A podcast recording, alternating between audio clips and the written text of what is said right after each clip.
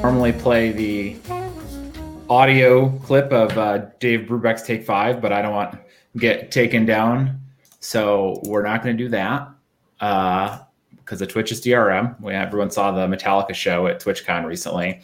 We'll add it in the edited version that goes up on SoundCloud. I see by the chat that we're live here.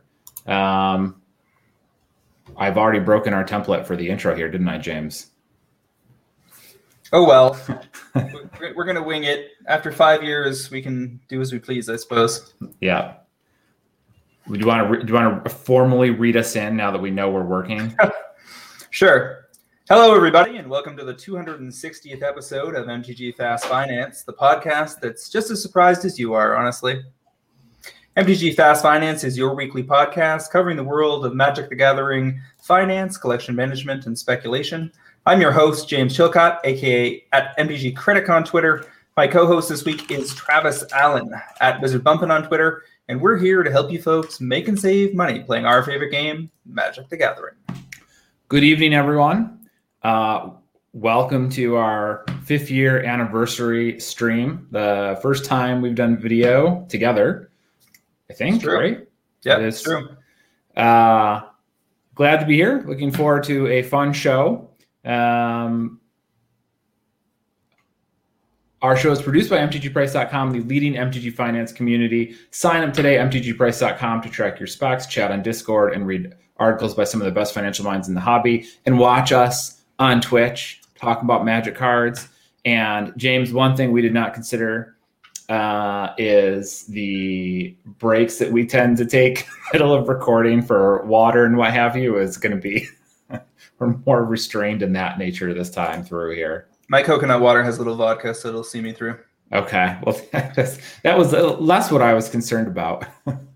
Well, I was plenty concerned to make sure the vodka was in there. So MTG Fast Finance is proudly sponsored by Cool Stuff, Inc., where you can find all sorts of cool, nerdy stuff in stock, including all the best in Magic the Gathering, single sealed product, and a plethora of other collectibles. Use the promo code FINANCE5, that's the number 5, during checkout at coolstuffinc.com to save 5% off your order and support this podcast. I just realized I have no idea what Twitch header this is under. Are we under, I would assume we're under Magic the Gathering, but we might be under Just Chatting. Pretty sure we're under Magic the Gathering. One of the two. So our faces and voices need to be switched. That's a shame. People have said that before. There's no Twitch plugin for that, unfortunately. Let's see. Our show this week is surprisingly still basically the same thing, which I genuinely wasn't sure we were going to do. But we'll start with our metagame week in review for segment 1. Segment 2, we'll walk through the top paper movers. Segment 3, we'll talk about some cards we like for the future. You guys are well versed with that. And segment 4, that's going to be kind of our celebration stream here. We're going to grab probably 1 or 2 people from the Discord to come join us on stream, hopefully. We're going to make a point to answer some of the viewer questions here from Twitch chat. So maybe an hour-ish for us to get there. You guys know how long the cast usually takes. Maybe 4 hours, because you guys know how long the cast usually takes. But let's jump in here at the top, the Pioneer Challenge. And these are our first results, right, with all the new ban changes. Post bannings, yeah. This is the first MTGO week, metagame week in review since the huge swath of bannings. And on the whole, we're looking at a couple of formats that are looking totally reasonable. Pretty much all the usual suspects that were not affected by the bannings and a couple of cool surprises.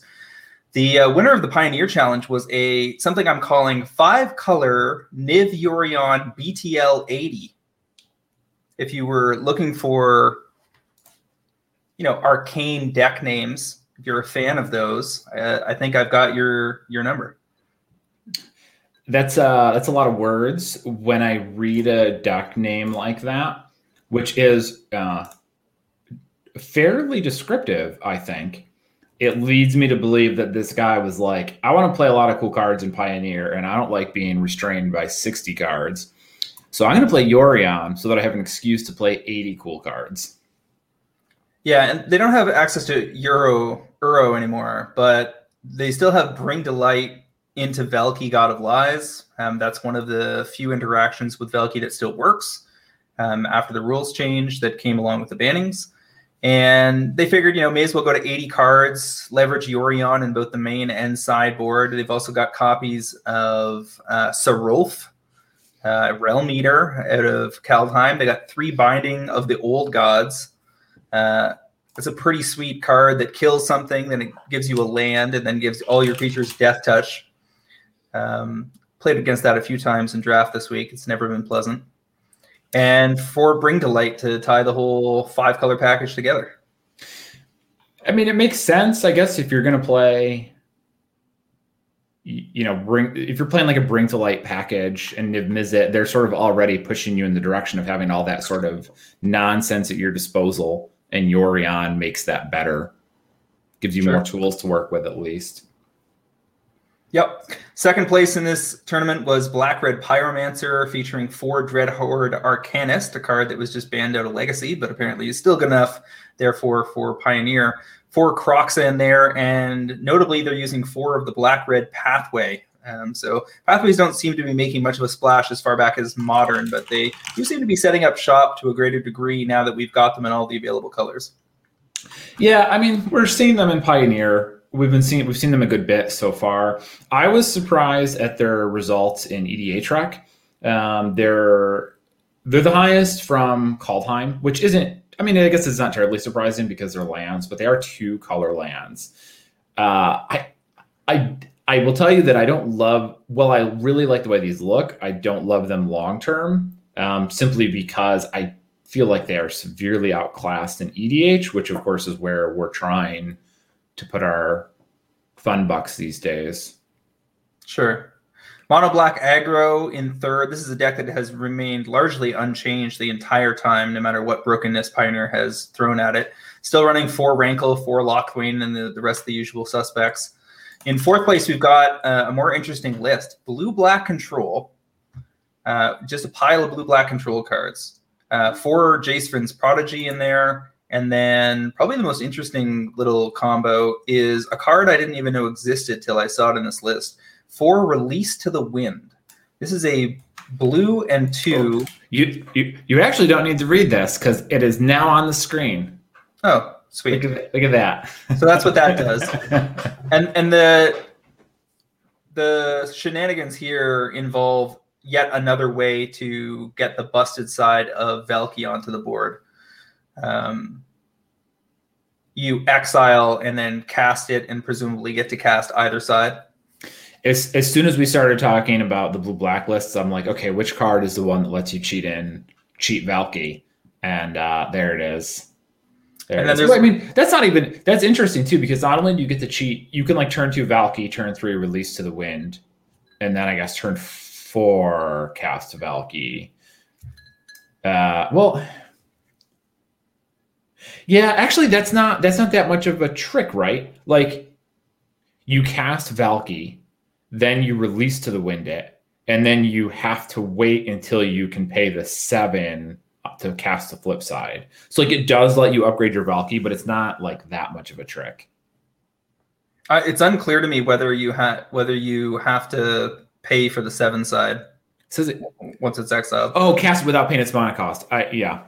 If I wasn't looking at everything else on the screen and I read the words on the card, then I would have noticed. I'm assuming you get the busted side because otherwise they would not be running Release to the Wind. Yeah. I mean, that's a fine, amusing card to cast on your opponent's stuff because then I don't know because it's still without paying its mana cost. Never mind. All right, I'm going with the fact that I don't remember reading this card prior to this instant is why I haven't been able to get this card right once yet so far. Don't worry about it. I had to ask the Discord whether you could do the same nonsense with Jace Finn's Prodigy, but nobody seemed to think you could. So. Oh, yeah, because you can't cast the other side. Also worth noting, they have a Lurrus of the Dream Den. So Lurrus is lurking in the sideboard and allows them, once put into play, to bring back Jace, JVP, and Valky, and then continue the shenanigans. Sure. Again, companions, why not if you've got them? Moving right along, we've got Jun Cocoa Citadel in fifth. This is one of the other pretty spicy ones. This looks a lot like the early... what was the name of the format before Pioneer?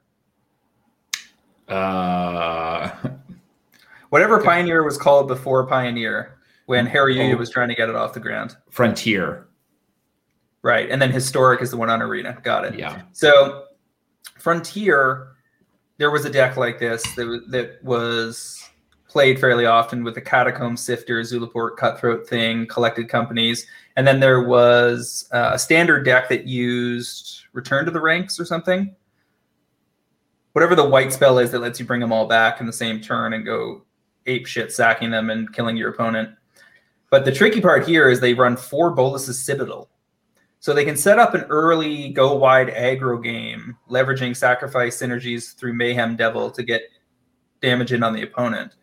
And then if you have 10 non-land permanents, you can sack them, and each opponent loses 10 life. So Citadel becomes a one-shot kill, presuming that you've been the beatdown for the early part of the game.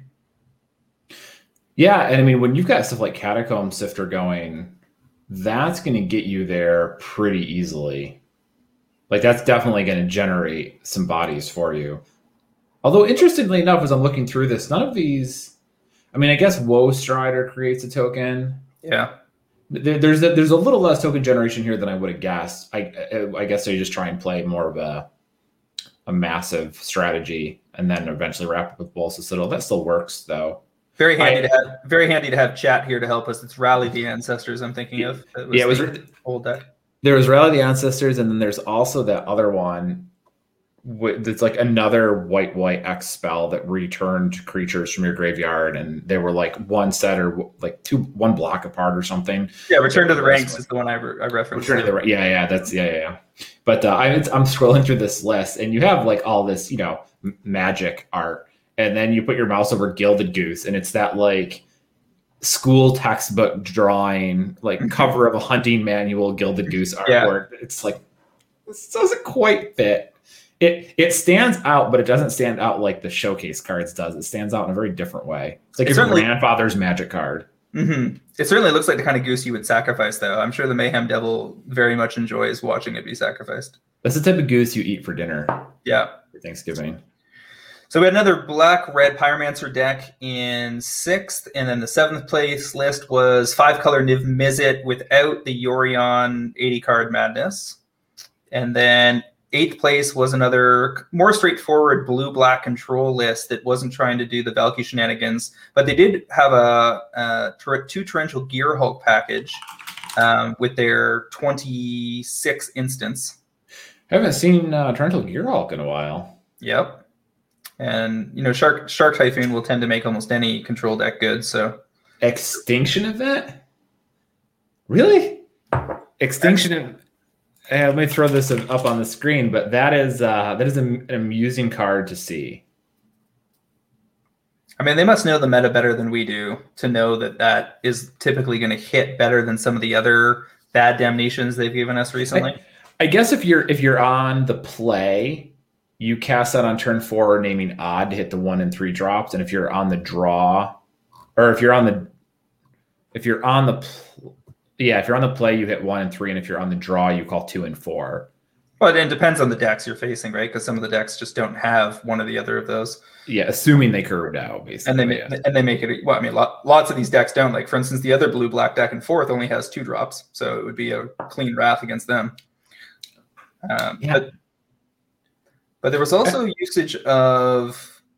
I mean, at least 2 or 3 other options. So I'm sure that is a flex slot, depending on what the meta looks like. Twitch chat is saying that the exile matters, which makes sense to me, right? Like, that's what I would expect. I'm surprised that you're that hard up for exile effects. But I suppose in Pioneer, I have not done a... wide search for black exile effects in Pioneer at 4 mana. So maybe this is the best that you're getting. Fair enough. All right. So moving on along to the Modern Challenge from this weekend, we had 2 green-white creature combo Cocoa decks in first and second. Both looked pretty much the same. Archangels of Thune, Auriok Champion, Bird of Paradise, Conclave Mentor, Heliod Suncrowned, Noble Hierarch, Ranger Captain of Eos as a 4/4, 3 Skyclave Apparition, popular specs both from their respective sets, 4 Spike Feeder, 2 Walking Ballista, and 4 Cocoa. They didn't catch any heat from the bans, and so they're just better positioned, I suppose. I haven't seen the Spike Feeder Archangel package in a little while, right? Like, that was definitely a thing for a bit, but I feel like we haven't talked about that as much here in Modern. Well, the nice thing about the Spike Feeder in that grouping of cards is that it also equals an infinite life with Heliod, right? Because Heliod puts a counter on something when you gain life, and when you take a counter off that, you gain life. Whenever you gain life, put a 1/1 counter. Yeah, there's definitely a combo there. So you have basically two ways to go: infinite life, Walking Ballista is infinite damage, and Ranger Captain of Eos can search up the Walking Ballista, and then they've got just counters stuff going on with Conclave Mentor. It's a pretty tight package. There's a lot of interactions there. Mm-hmm. A lot of ones and twosies. Yep. Onesie twosies. And then third place is Death Shadow. So the 4 Scourge of the Skyclaves, 4 Death Shadow build that we suggested was probably going to be posting up even more regularly in top 8s post the banning, since this was also a deck that wasn't impacted.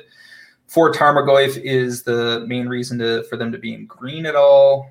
And yeah, everything else looks pretty much as expected. This deck is probably pretty potent at the moment because they lost, I think, nothing. And it was already just hyper efficient threats, hand disruption and removal. Like, that's a pretty tight package for playing against a room that just had a lot of the wind taken out of its sails and is now going to be facing a bunch of question marks. You just get to beat up on anyone who shows up with magic cards, basically. And if your Death Shadows or Scourge of the Skyclaves start out smaller than Uros, that might have been a problem. But with Uro gone and none of the other decks in the top 8 having anything that can really block those two creatures effectively in the mid to late game. Yeah. Blue-red prowess has showed up here and there throughout the year and also didn't lose anything here. So 4 Monastery Swift Spear, 4 Soul Scar Mage, 4 Sprite Dragon with the terrible art from Ikoria, if you believe Wizards, 4 Stormwing Entity, which is a foil extended art that I flagged, I think, last summer as possibly getting there, given enough time. 3 Light at the Stage, 4 Serum Visions, Gut Shots, Lava Darts, Lightning Bolts, Metamorphose, Mutagenic Growths, and Wild Slash. Pretty straightforward. Yeah, that's the blue-red pile of magic cards. I don't know if I like the artwork on that Monastery Swift Spear, which is part of that real new secret layer that has all sort of the ethereal-ish, like almost chalk. I don't know what art style that is. I do like the text centered like that, the haste prowess. Wait, I can do this so you guys can see. I keep forgetting this one. I don't know how much. I like that this text is centered like that, but the artwork in general, I don't know. Yeah, it has a very dreamy watercolor vibe going on. This is not a card I would choose to play, but I think it's nice that people have the option. Yeah, I suppose it's not for me, but that's fine. That's a lesson that should be well learned by Magic players. Indeed. All right, so Titan Shift, 4 Scape Shift, 4 Prime Time. Pretty classic looking build there in 5th. Pretty classic looking Dredge build in 6th. Hammer Time, we also mentioned last week, was probably going to be in good position, and indeed, here we have a copy in the top 8. And then Blue White Spirits, also unaffected, also showing up in the top 8. Boy. These are some Blue White Spirits, I feel like, is almost a throwback. The Titan Shift list, the Dredge list, and the Blue White Spirits, arguably aspects of the Jund Shadow and Green White Creature combo are, they've been around all year, but the deck has been cleared for them to do more work, that's for sure. Yeah, I'm imagining someone like saw the bannings and they logged into MTGO like the minute after the bans went live and just slammed load this deck list last used 87 days ago, and we're like, oh baby, not a single card changed out of the 75. Let's go, Drog Skull Captain. That's not true. They had to add Glasspool Mimic at some point that showed up. Yep. Moving on over to segment 2, top paper movers of the week. There was literally hundreds of cards that could have been flagged here. Mostly, we're still talking about silly reserve list movement. We're talking about old border foils. We're talking about premium cards. original iconic versions of cards that aren't on the reserve list, and then other stuff like we talked about last week that may as well be on the banned list because they're never going to reprint it in its existing form. So first on the list, we have Emery Lurker of the Lock, foil extended art. Starting to drain right out, 40 to 60 or so. This is a card I've mentioned a couple of times in the last year as being very likely to get there, and I certainly own enough of them. Let's see. Emery. Yeah. This has taken longer to move, I think, than probably either of us would have expected, most likely due to the way that the metagame shaped up in Modern and Pioneer, for that matter, I think. Well, they had a very broken deck going that got knocked back by a banning at one point, right? Like Mox Opal made Emery decks silly good. Well, you had Mox Opal and you also had Astrolabe, which got cut in Modern. Sure. So yeah, there's literally two copies of the foil extended, no, two listings, five total copies of Near Mint Emery foils left, 65 for the first four and then 70 for the last one, and then that's it. So future $100 plus card, probably. That's a pretty good pickup for people who bought these back in, what, a month after Throneable Drain? Yeah, I think that's when my first call was, yeah. Omniscience out of the Masterpiece series, the Invocations. And, you know, the Invocations have been pretty dry for quite some time because they're from Egypt or Amonkhet, sorry, very sandy. But there's been some additional pressure on these as we've seen so far. You know, we've been talking about the Expeditions a couple weeks in a row, and I think we had like one Invocation card pop up last week or the week prior, and now we're seeing another one. This Omniscience went from 140 to 210, supposedly. I know that this was probably one of the better cards. Interestingly enough, I think the artwork is probably worse than a lot of the other Invocation art, but in terms of like card quality, like a card that you want to own and put into play in a big casual format, this was pretty high up the list. Just taking a look in Europe, what these can still be sourced at. Looks like you can still get copies well under $100. So anybody that's looking to claim one of these for their personal collection, it looks like with shipping, you're probably looking at about 85 to 95. And if they basically don't exist in the US, then you might as well snap them off. Because with the reaction to this frame, you will never, ever see this frame reprinted at all, ever. I mean, I don't think at this stage...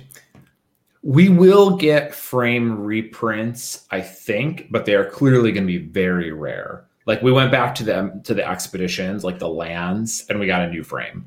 So I would expect that to be kind of the standard going forward, that they're typically going to use a different frame rather than reprint a frame. It'll be a modified version of the frame. It's possible that at some point they go back to Amonkhet and you do get some kind of tweaked version of this that addresses the issues while still achieving the desired style. But these specific incarnations are, I don't think, at any risk of reprint. So Alexis is saying that the list reprinted a fancy frame once or twice, which I was wondering about as I was saying it, but that they don't show up in foil. I wonder how hard it would be to put a foil into the list. Like, could they put honest to God foil Invocation Omniscience into the list? Alexis, what cards were reprinted in the list that had special frames? Cliff says Brazen Borrower. Okay. In the showcase version. Here you go. Yeah, the list right there. There's your Planeswalker symbol. Okay. I mean, Showcase is different than Masterpiece, though. I mean, nothing's impossible. But the Eldraine Showcase cards were well-received, and the Amonkhet ones were much less so.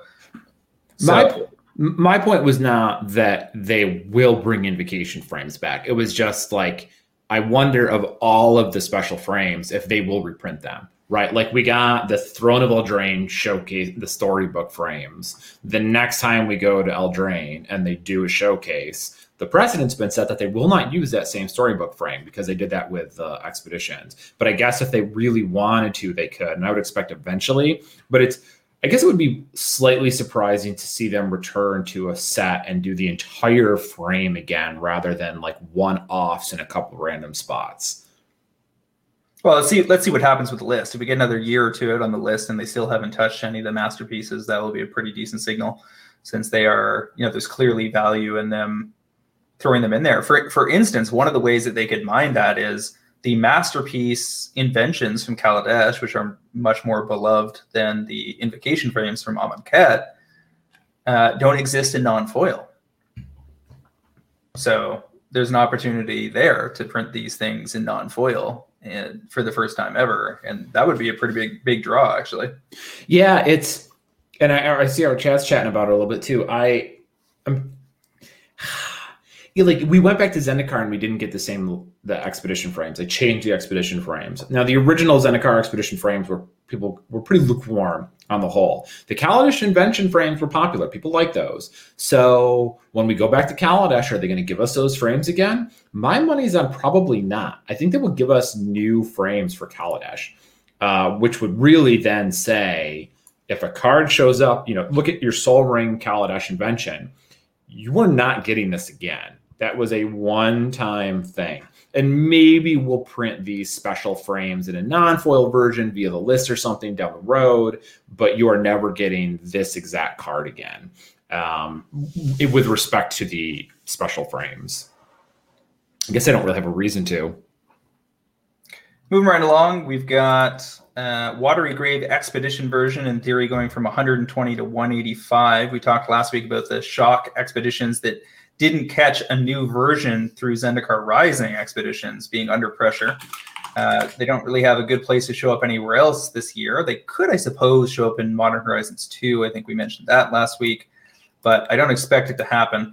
Last week, I think one of my calls was the Steam Fence Expedition to go 98 or so to about 150. And as of right now, the lowest price on TCG is down up to 125, 5 listings left, 6 total copies in that 125 to 140 range. So it looks like we're going to get there on that one as well. Nifty. Nice choice there. I mean, I think pretty much all of them are going to be in a similar boat. What we haven't seen move nearly as much is the fetch versions of these. No, I don't want Bloodmire. So we know that there's like these guys, but you'll notice that while we had them in the original expedition, we also got them again, which wasn't the case with the shocks, which is of course true to nature, because I own a bunch of the fetch lands, not the shock lands. So the shocks are going up and the fetches aren't. I would expect nothing different. Go back to that side-by-side that you had on the last page, because that shows, you know, the likely result. This is the original expedition, and here we have the refined one. So if they go back to Amonkhet, you might get a refined version of the invocations, like I was saying. Yeah, although that an original frame, they seem to have a desire to leave as is. Yeah, and I would agree with you. And we can look at that and go, oh yeah, maybe these look kind of similar. Like this is version 1, version 2. If you stripped all the text of those off and you put every like masterpiece frame next to each other and asked people to like connect which two came from the same plane, I don't trust that people would be able to guess that those are both Zendikar. Like those are pretty distinct frames. Fair. So it's not even like they're trying to maintain the spirit of the frame really in that scenario. So 2 weeks ago, I called Coma Cosmos Serpent showcases to go 13 to 30. Here we have Coma Cosmos Serpent regular version showing up on the movers from 9 to 1450. Certainly not standard that's moving that. This looks like a solid, not utterly unique Simic card for mostly EDH and Q purposes. My read here is that Kaldheim, as we've been discussing in the Discord for the better part of a week, is being under-opened versus other sets. Keep in mind that we go double Masters with VIP packs into Zendikar Rising with new expeditions, into Commander Legends with a short print run and a ridiculous pile of good cards, both new and reprints, and then on into a pretty normal looking standard set that has about what you would expect to be going on, and then has the special feature of having a multi-$100 chase Phyrexian card that's sucking up a bunch of EV. Did you see that picture of the Japanese guy who opened double foil Phyrexian Vorinclex in his pack? Well, it was foil Vorinclex, right? Was it? They looked like they were both foil. You shouldn't be able to get two foils in the same pack unless there was a mistake. I think that was, but he did get one of each, which is extremely rare. You also shouldn't be able to get Strixhaven cards in your Kaldheim packs, but that was funny. Although that could have been a setup. Alexis says it's foil and non-foil, but that could have been a setup too. But man, I don't know. What are the odds on that? How many packs like that go out? Like two? Yeah. Three? Maybe. I've had a bunch of fun with Coma this week playing Kaldheim Draft. In one draft, I was the person casting the Coma, and the guy played the blue creature that lets you look at the top of my deck and decide whether the card goes in the graveyard. He's holding Disdainful Stroke. He sees Coma, realizes, thinks he can counter it, lets me have it. Coma goes on the stack. He casts Disdainful Stroke, realizes it can't be countered, and insta-quits, which was... It's going to be tough to top. It's one of my favorite moments of all time on Magic Online /Arena. I was just going to say, the moment that you let them keep that and then you Disdainful Stroke that and realize the card says can't be countered, I can't fathom there's any option other than just right-click concede. Like, get up, walk away from your computer, hot under the collar. Like, you can't even admit to your friends what you just did. You're so embarrassed. You're like, we can't talk about this. I just got to be angry, and my wife's not going to know why. I think he left Magic, actually. I think he's quit for all time.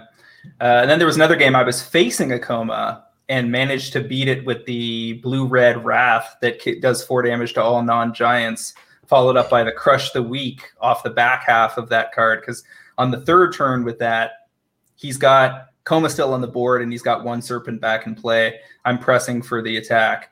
But you get to scry 3 on the second stage of that saga. And on the third stage, any 5 casting cost or greater card you cast gives you an additional benefit. So I end up crushing the weak, the Coma, and swinging for the win. And the Coma player was not pleased. That is a card that you're going to feel real bad if you lose with. Yep. And it's every time it lands across from you, you get this like huge serpent animation around the screen that signals your impending doom. It's quite disheartening. Yeah, open mouth, insert serpent. Mm-hmm. All right, following that, we have City of Traders, that old standby in Legacy. The Exodus copies supposedly climbing from 280 to 460, whatever, somewhere in those numbers, from 200s to 400s. It's a reserve list card. It's a big reserve list card. It's important in Legacy. Does a lot of work there. People do play this in EDH. They're wrong and they're stupid, but it does get played. But I guess the important part here is it is a very competitive grade reserve list card that is unlikely to be replaced ever. Like, Wizards is not going to make a card that does something similar to this, because this is a way outside of the bounds of what they normally design these days. Yeah. Micaeus the Unhollowed out of Ultimate Masters, foils going 46 to 76 or so, 65% gains. Very notable that this is the pack foil out of that set, not the box topper. Box topper has already been called and gotten there, and has been a successful move for a lot of people. But just goes to show you, you take a like mid to high tier staple, leave it at a print for a few years, and this is what's going to happen. Boy, let's see. Let's take a look at the box topper. Micaeus starts at 60. Foil price market 65, so this has actually slipped below the market. So none of these copies have sold recently. It's interesting. I would have expected it to do a little better. Well, I know I sold copies in the 80 to 90 range not long ago, so there was definitely a spike that has now transitioned into a bit of a retrace. Yeah. Next on the list here, we've got Hercule's Recall out of Antiquities. Nothing too special about this card other than it being old, but going from 50 to 85 is par for the course alongside every other card from the 94 to 98 era that seems to be under pressure lately. Yeah, this card has quite a few printings, and I would show you if Fall wasn't taken forever. I think TCG Player might be giving it a hard time. It gets hung up when TCG Player runs slow. But Hercule's Recall was cheap for a very long time. I mean, look at all those printings. And then people kept playing it in their sideboards and we didn't get a lot of it. Finally, the Modern Masters version hit and the price came way down. But yeah, I mean, antiquities is antiquities, right? So you're getting some action. And now that I have this card really blowing up on my screen next to me, I did not realize just how PG-13 this woman is on the antiquities version. I'm more concerned with the low quality of the art, but you know, it is first year of the game. It gets a pass. A 9-year-old holding this card back in 1996 would have been like, "Ooh, I gotta hide this from my mom." Her Ricksmithy's Slumbering Isle foils out of double masters, 750 to 14 or 15 or so, 85% plus gains. That's notable because it's the only foil printing. This card's only been printed twice, once as a non-foil in Commander 2018, and then again as a foil in Double Master. So as the only foil printing, and that was also true of Basalt Monolith, which will probably eventually get there from Double Masters. It's only in 1,400 EDH rec decks, but it's a pretty cool card. And I'm not super surprised to see the foils draining out.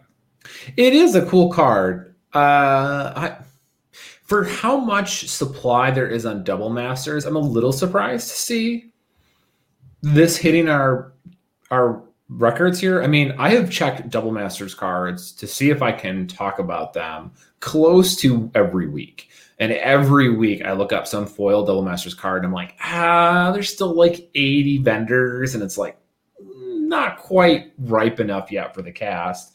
So to see a Ricksmithy's show up is like, it's surprising. I would not guess that. We'll get to some fresh signals on other Double Masters shortly here. Azuri Renegade Leader, Commander 2014, 9 to 17. This is just more of the Elves hype surrounding Kaldheim. Sapphire Medallion out of Tempest. This is the original old border version that never got a foil. 30 to 60. 100% gains. They just basically drained out to more or less nothing. This seems like it's a potential target for... to show up as old border foils for Time Spiral Remastered, right? I mean, supposedly, yeah. It wouldn't be the first thing I would go to, but it definitely is the type of card. So I don't have the Tempest Remastered page up in front of me, and I'm sure Twitch will correct me. But this is Time Spiral Remastered is still like a normal draft set. It's like a conspiracy or a battle bond, right? So then that means that they're going to be a little splashier with the power level. These are strong cards, but there are the type of cards like this could be like the premier uncommon cycle that makes it into Time Spiral Remastered, and it would be a good target for it because, as you said, we've seen them very rarely. I think the chief argument against the cycle showing up in the old border foil slot is that they only have so many slots, and if you're going to run the cycle, you're going to run the whole cycle, which is 5 cards that they'd have to devote. So, you know, there's a lot of things that could show up there. I think it's unlikely these will be part of that, but could be. We'll see. I mean, it's weird because these have already existed in old border, but not old border foil. And so and my understanding is that the Time Spiral cards, the old border foils, I think there's also a non-foil version. Chat, correct me if I'm wrong, but Sapphire Medallion will eventually catch a reprint. It probably won't affect the availability of these original Tempest copies, which are just harder and harder to find. So Alexis says it's all Time Spiral stuff in the main set and is believed to be only new to Old Border, which would cut the medallions out because they were in Old Border. Oh, I thought the rule was that they had never been Old Border foil. That's also what I thought, but I'm not speaking confidently to any of this without having looked through it in a while. All right, we'll see how that plays out. I still don't think they have a high probability of showing up there. And people were saying, you know, the last time we saw the medallions was in, I think, Commander 2014 in Commander decks, but now they're a lot more valuable, so they are tricky to print into those decks. And we know that this year's 5 main decks that are going to be associated with Strixhaven's release are probably enemy color paired. So the medallions don't really make a lot of sense there. Yeah, almost certainly. Also, you have to mute your phone now because I can't edit this out as we go. No string of eBay listings going off. I don't think that was my phone. It wasn't mine. Is Ellie's phone behind you there somewhere? Could be back there somewhere. Subterranean Tremors, a card that I am admittedly going to look up at the moment. Oh, yeah, I remember this card. X and red, well, whatever, I don't have to read it to you. It's on the screen in front of you. But 10 to 20 here, only 1,300 EDH rec decks, so pretty low uptake. But it is the only printing of the card. And we're not even talking about the foils here. We're talking about just the non-foils. It's a nifty card, at least. Yeah, it's a single printing mythic. It's a reasonable Earthquake that has upside in the late game.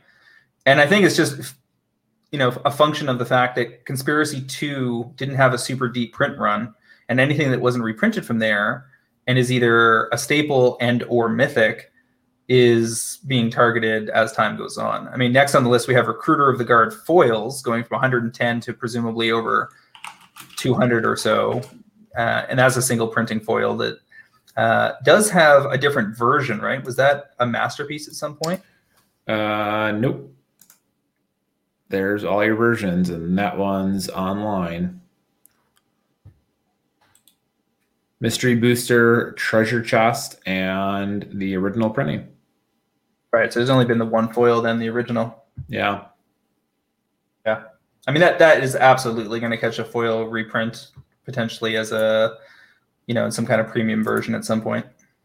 One of our callers here, you know, long time caller, first time listener, just pointed out that this is the best Earthquake that exists, which is fair. I mean, the card's got some potency to it. I mean, it might be hamstrung by the fact that it's just a red card and people don't play as much red. But that's fair. I would argue it's a problem of just not having enough of a hype cycle on the card. The set was played for like 2 weeks at LGS events and then forgotten. It's the type of card you kind of wonder, like, this whole class of cards, right? The card where you look at it and you go, huh, I haven't seen... This card seems good, almost even better than some of the other cards that are sort of adjacent to it that are way more popular. Why is this not seeing more play? And it kind of, you get to the, like, well, do people even know this exists? And you're like, okay, if they put this on an episode of Game Nights, what's the price going to be? Because how many of those people just literally didn't see this card? I mean, this was in the hype rotation for what, 2 months in the summer of, I don't know, what is that, 2016 or something? All right. So chat saying it's because of Torolf, God of Fury, whose text reads, whenever a creature or planeswalker an opponent controls is dealt excess non-combat damage, Torolf deals damage equal to the excess to any target other than that permanent. So if you slam a whole board, you could just finish the game with the Tremors.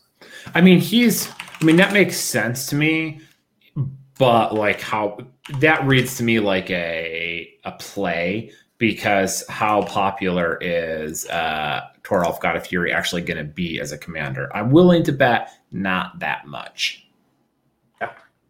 Yeah. I mean, you're also presumably running Torbrand, Thane of Redfell in that deck that boosts the damage output, and you're probably also running Fiery Emancipation. So the table could go down in a hurry if you've got your good cards on the board. Yeah, I mean, it's not like there's any shortage of infinite mana combos and EDH. It's a cool card, but, you know, falls in that bucket of it doesn't matter how cool we think it is. You know, people don't know about it. They're not going to play it. Yeah. So it occurred to somebody that the new god had a good combo with it, and they realized that the inventory was not particularly low, and or some players who actually are going to build that deck. I mean, even if it's only, you know, a couple thousand people that decide to build that particular commander, if you've only got 62 copies of something spread across the North American internet, then they can still hollow it pretty quick. Yeah, I bet supply was lowish, and somebody saw it, bought a couple. Somebody else caught that the inventory went down, bought a couple, and so forth. Bit of a cascade. Millstone out of Antiquities here. I gotta find the old artwork for you. 14 to 32, old iconic card. I mean, Millstone was. This is where the term mill comes from. The idea of removing cards from people's library into their graveyard.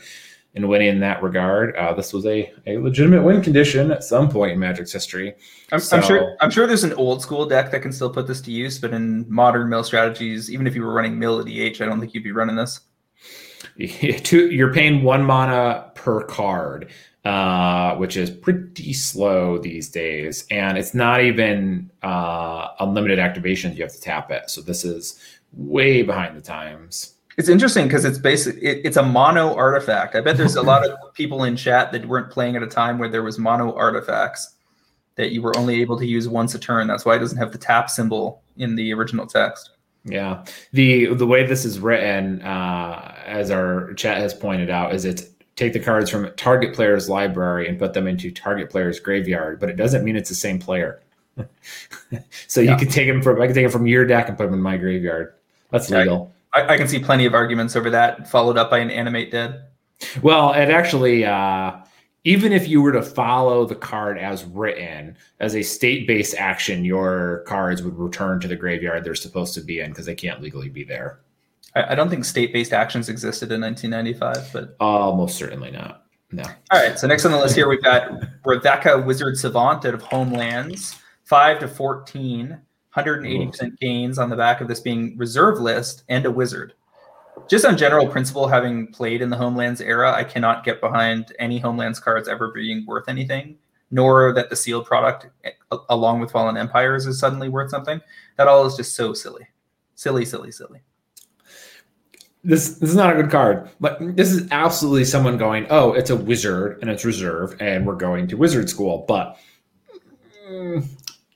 who's going to buy this from you? Like, no one's going to look at this card and be like, ah, this is just the thing that I needed to finish my wizard school deck. I'm going to go back and find every wizard that's ever existed. I'm going to find the worst one that exists and put that in my EDH deck. Or in my EDH deck. I've been playing Magic for 2 years, and this is what I'm going to do. Not going to happen. This is 4 mana for an ultra fragile 0/1 that deals 2 damage every other turn.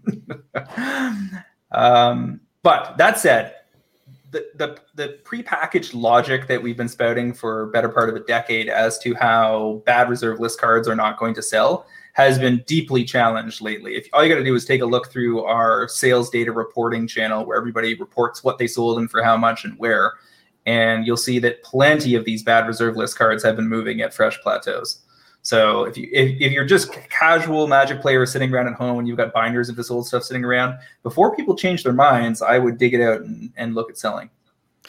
I mean, if you could sell it, absolutely, I would take the money and run. I can't in good conscience advocate trying to speculate on something like this because it's just so, I mean, I don't doubt whatsoever that people sell copies, but at the same time, I would not want to be on the hook to try and sell them. I don't want to have 200 copies in my possession, but if I can find 3 in an old binder, I will certainly put them up for sale. Sure. Well, yeah, I mean, it's good, right? Proteus Staff Foils at a Mirrodin, 44 to 130-ish, whatever. Like, I don't know what anyone's going to pay for the foil Proteus Staff you want to sell them, but presumably if you have one lying around or got in, you know, ahead of this old border foil hype cycle, you could probably make some money. I think this is a single printing card, right, in foil? I would imagine it's shown up in some commander decks, but probably never as a foil. It is a single printing card, period. Just only never printed in Mirrodin. Yeah, no reprint ever, huh? Mm-mm. This is it. This is the only one. Elvish Champion at a 7th edition, non-foils from 4 to 14 on the back of Elves Hype. I think we established last week that they hadn't printed that very many times in the grand scheme of things.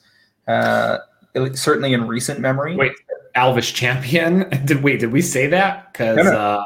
No. No, but go back to that list. I'll show you why. Tons of printings in a certain era, but almost nothing in the last 10 years.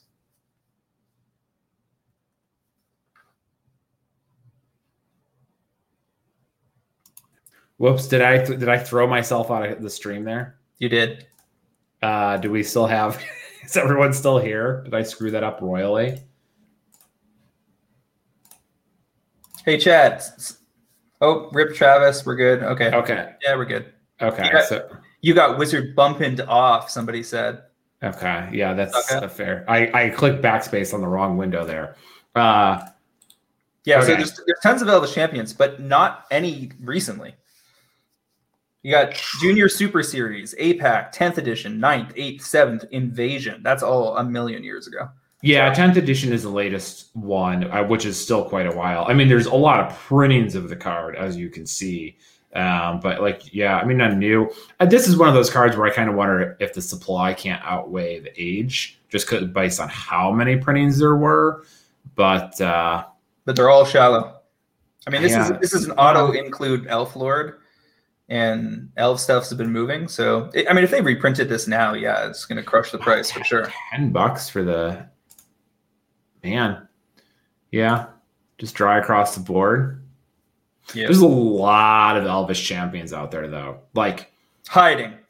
Yeah. There's a ton of them out there, but they're all buried. Mm-hmm. They're in closets. Yeah. All right. So Bladewing the Risen out of Scourge foils from 12 to 50. That's an old foil and a character they're unlikely to revisit. Yeah. Oh, somebody pointed out that Elvish Champion has Forest Walk, which I don't really print anymore, which is a good point. Yep. Yeah, I don't see much of that. Yeah, Landwalk is basically dead as a keyword. You can see that sneak into the list maybe, which is obviously what they're going to use for a lot of stuff. But we've covered before that the list is not a meaningful inventory. Yeah, I mean, Bladewing showed up as an uncommon in IMA, so they could definitely bring this back again. Similar to that. Sure. Heart of Yavimaya, another reserve list card, 3 to 50. 20 or something. For Heart of Yavimaya. I mean, this is a substandard land at this point as well. But Sarah Angel that's foil bad. Fourth caps the list, in theory going from $75 to over $400. Is that a real price? I have no idea. But if I was trying to sell a foil seventh card to somebody for a very high price, I'd be wanting to sell an iconic one with good art, and this certainly meets that standard. Yeah, this is... Well, you know, I actually don't think this is... what I would consider iconic art. It's the wrong art on the foil seventh ones. No, I'm saying it's an iconic card. And yes. Art, and it's the best art. I mean, I think the 10th edition. Yeah, you're right. Maybe the Greg Staples art is actually better. Like, I think Greg Staples art is better, and I think Doug Schuler's art is better. I don't think the original art's better, but I do think it's the most iconic. Well, that's what I mean. Like, it's better from a I remember cool Magic cards. But bottom line, it's not going to matter because it's a 7th edition foil, and the narrative for that has already been written in stone. True. All true. All right, so now we're going to move on over to the top MTGO movers of the week. Focusing on just a few things that jumped out at us. Omnath, Locus of Creation out of Zendikar Rising, going from 12... plus tickets to almost 19 tickets, 50% plus gains. That's a rebound move. Card is still viable, at least in Pioneer, and certainly going to see some EDH play for as long as they don't have that available on Arena. Wooded Foothills, the Onslaught version, from 9 to 15 or so. It's the oldest, like, sexiest art version from Onslaught. I'm not sure if it was in Treasure Chest and came off. Maybe if Oko's hanging around the chat, he'll let us know. Auriok Champion out of Fifth Dawn from 30 tickets to 50 plus tickets on the back of use in both the green-white creature combo decks and Hammer Time, often as a 4-of in the sideboard, sometimes main deck for the green-white creature combo builds. Yeah, this was all the rage for a little while. This card got real expensive before it was printed in IMA, and all you could play was the Fifth Dawn version, and Jund was really popular. So Auriok Champion was just like real good in that matchup, as was Mirrodin Champion, something like that. The 3-mana 2/2 who had protection from black and red. They were both good choices. Of course, none of that has any quite the same pairing as it does on Magic Online prices. Oko chimed in and said that just the fetches in general are seeing a resurgence of demand just because people are out there playing more Modern, testing Modern in the new format. Mirrodin Crusader. Thank you. That's the card I was thinking of. Man, I played a lot of decks that lost to this guy. I did not like that card. It's nasty against the right deck. That's for sure. I mean, I've tabled that against Jund.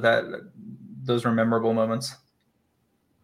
Personal Tutor out of Masters Edition 2, a Magic Online only set, 4 to almost 7.5 tickets on the back of it being, I think it was a 4 of and a Legacy deck this weekend, if I'm not mistaken, that finished very highly. Yeah, Oko says Legacy Doomsday for personal tutor.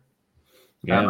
I've got some German personal tutors lying around if somebody wants some of those. I don't know how, when I picked those up, but they are in inventory. You have, we have Person Liquor Lehrmeister. You have a set of Person Liquors. Person Liquor Lehrmeisters. I'm sure the German members of our Discord are just shaking their heads as yet another North American massacres their native tongue. I am saying that as flatly as I possibly can. Just Person Liquor. I refuse to try. Yeah, it's pretty good. All right, so here's what we're going to do for paper cards to watch. We've only got 2 picks each, and then we're going to let chat compete in real time with their best ideas. And this will be for, and this is not limited to pro traders for once. This will be anybody who's in chat. So $25 gift certificate for Cool Stuff, Inc. We'll probably give it, 5 minutes or so for people to dump in their ideas. And maybe we'll give away 2 to our 2 favorites. You pick one, I pick one. Can I enter for yours? No. Okay. I saved my really good pick this week for really? For this. So I'll jump in with one that people were really hot on when it first hit the streets. Then they got all sad because they felt like there was too many around. But lo and behold, the super staples always win out. I'm talking about Cyclonic Rift foil borderless from Double Masters VIP packs. Lo and behold, the inventory is not quite as deep as you might have been led to believe. I have this pegged to go $30 to $60 sourced from the EU. Currently $40 to $45 on TCG, but you can definitely get them cheaper over on Card Market. 45 listings left on TCG with no major walls of note. I don't think that there are huge piles of VIPs lurking that are going to be cracked as this stuff makes progress. That'll be a slow trickle, if anything, moving forward. The thing about the VIP foil borderless was that it was so front loaded. You had, Tales of Adventure cracking 3,000 packs of that at $100 a pop or whatever one weekend, and literally all the rest of us doing the same. And then everybody trying to sell their product into the market. And for a while, the hype cycle was so strong on those cards that we got away with it. But 3 to 4 weeks later, people moved on to the Zendikar Rising hype cycle and started pre-ordering all of that product and Expeditions and so forth. And then it was Commander Legends, and things just moved away from those cards. And, they were set then for a longer timeline. And I think a lot of them, the ones that have a mid-level of play are still on that 12 to 18-month cycle. But Cyclonic Rift and some of the other ultra super staples, they probably get there sooner. Like I put 6 to 12 months here to be safe, but it could be less. It could be 4 to 6 months. And all I know is $30 copies in Europe will one day probably be $100 card. It might take a couple years. I know I've looked this up a couple times, and I'm pretty confident this is the best Cyclonic Rift too. It's a very cool card, and we'll probably get it in full art again, maybe this year, maybe next year. If I would assume by 2023 at the latest. But this one is pretty cool looking. Like even if we get another full art, this one still looks pretty cool, and is very high on mine, and I'm sure everybody's list of. Like, okay, can I buy these foil full art cards from Double Masters yet? Like, because this is the one I want to get in on, because I think this will be $100. It's just like you got to wait till it seems like it's the right time to strike. But if you're getting them at Europe at, essentially 30% off of what you're paying in America, then that's a no-brainer.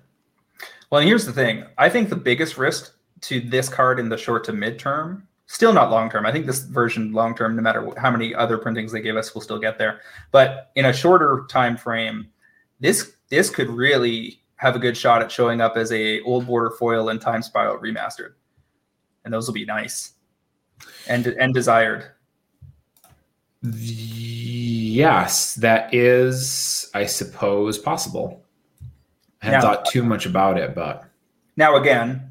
Almost anything could end up in those slots from the modern era, but Cyclonic Rift could also be in a secret layer, as chat's pointing out, and can be used to sell bundles that way.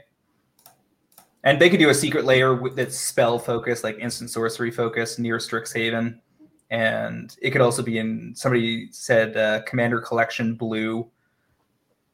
It could have a fancy Cyclonic Rift, but... There's a lot of places they could put this card, right? Like, we could agree with that. Like, they have a lot of choices for how to distribute more Cyclonic Rifts. And, I mean, if I click View All Prints here, we've already got five separate editions. These two are both from Double Master, so it's been printed four separate times. But, I mean, the card is, like, the number one blue card or close to it. And I think what we've seen with cards like the Soul Ring from the Kaladesh Inventions and several of the other inventions is that even if you have other versions, each one is capable of standing on its own. And at the moment, this is still the only full art Cyclonic Rift. So even if we get another good Cyclonic Rift, like a foil old border copy out of Times Violet Remastered, they can exist independently of each other for a while until we get just too many. So I wouldn't even be that worried about the additional copies. I would be more worried about the Double Master supply than I would be of a second version coming along. All right. What's your first selection here for the week? Well, it looks like you and I were of a similar mind. The first card that I picked up this week is Mystic Reflection. I'm looking at the extended art foils out of Kaldheim, although I think the non-foils are probably also pretty solid. But there's a pretty good inventory on those, so they're a little bit longer there. But the foils on these are about $13 right now.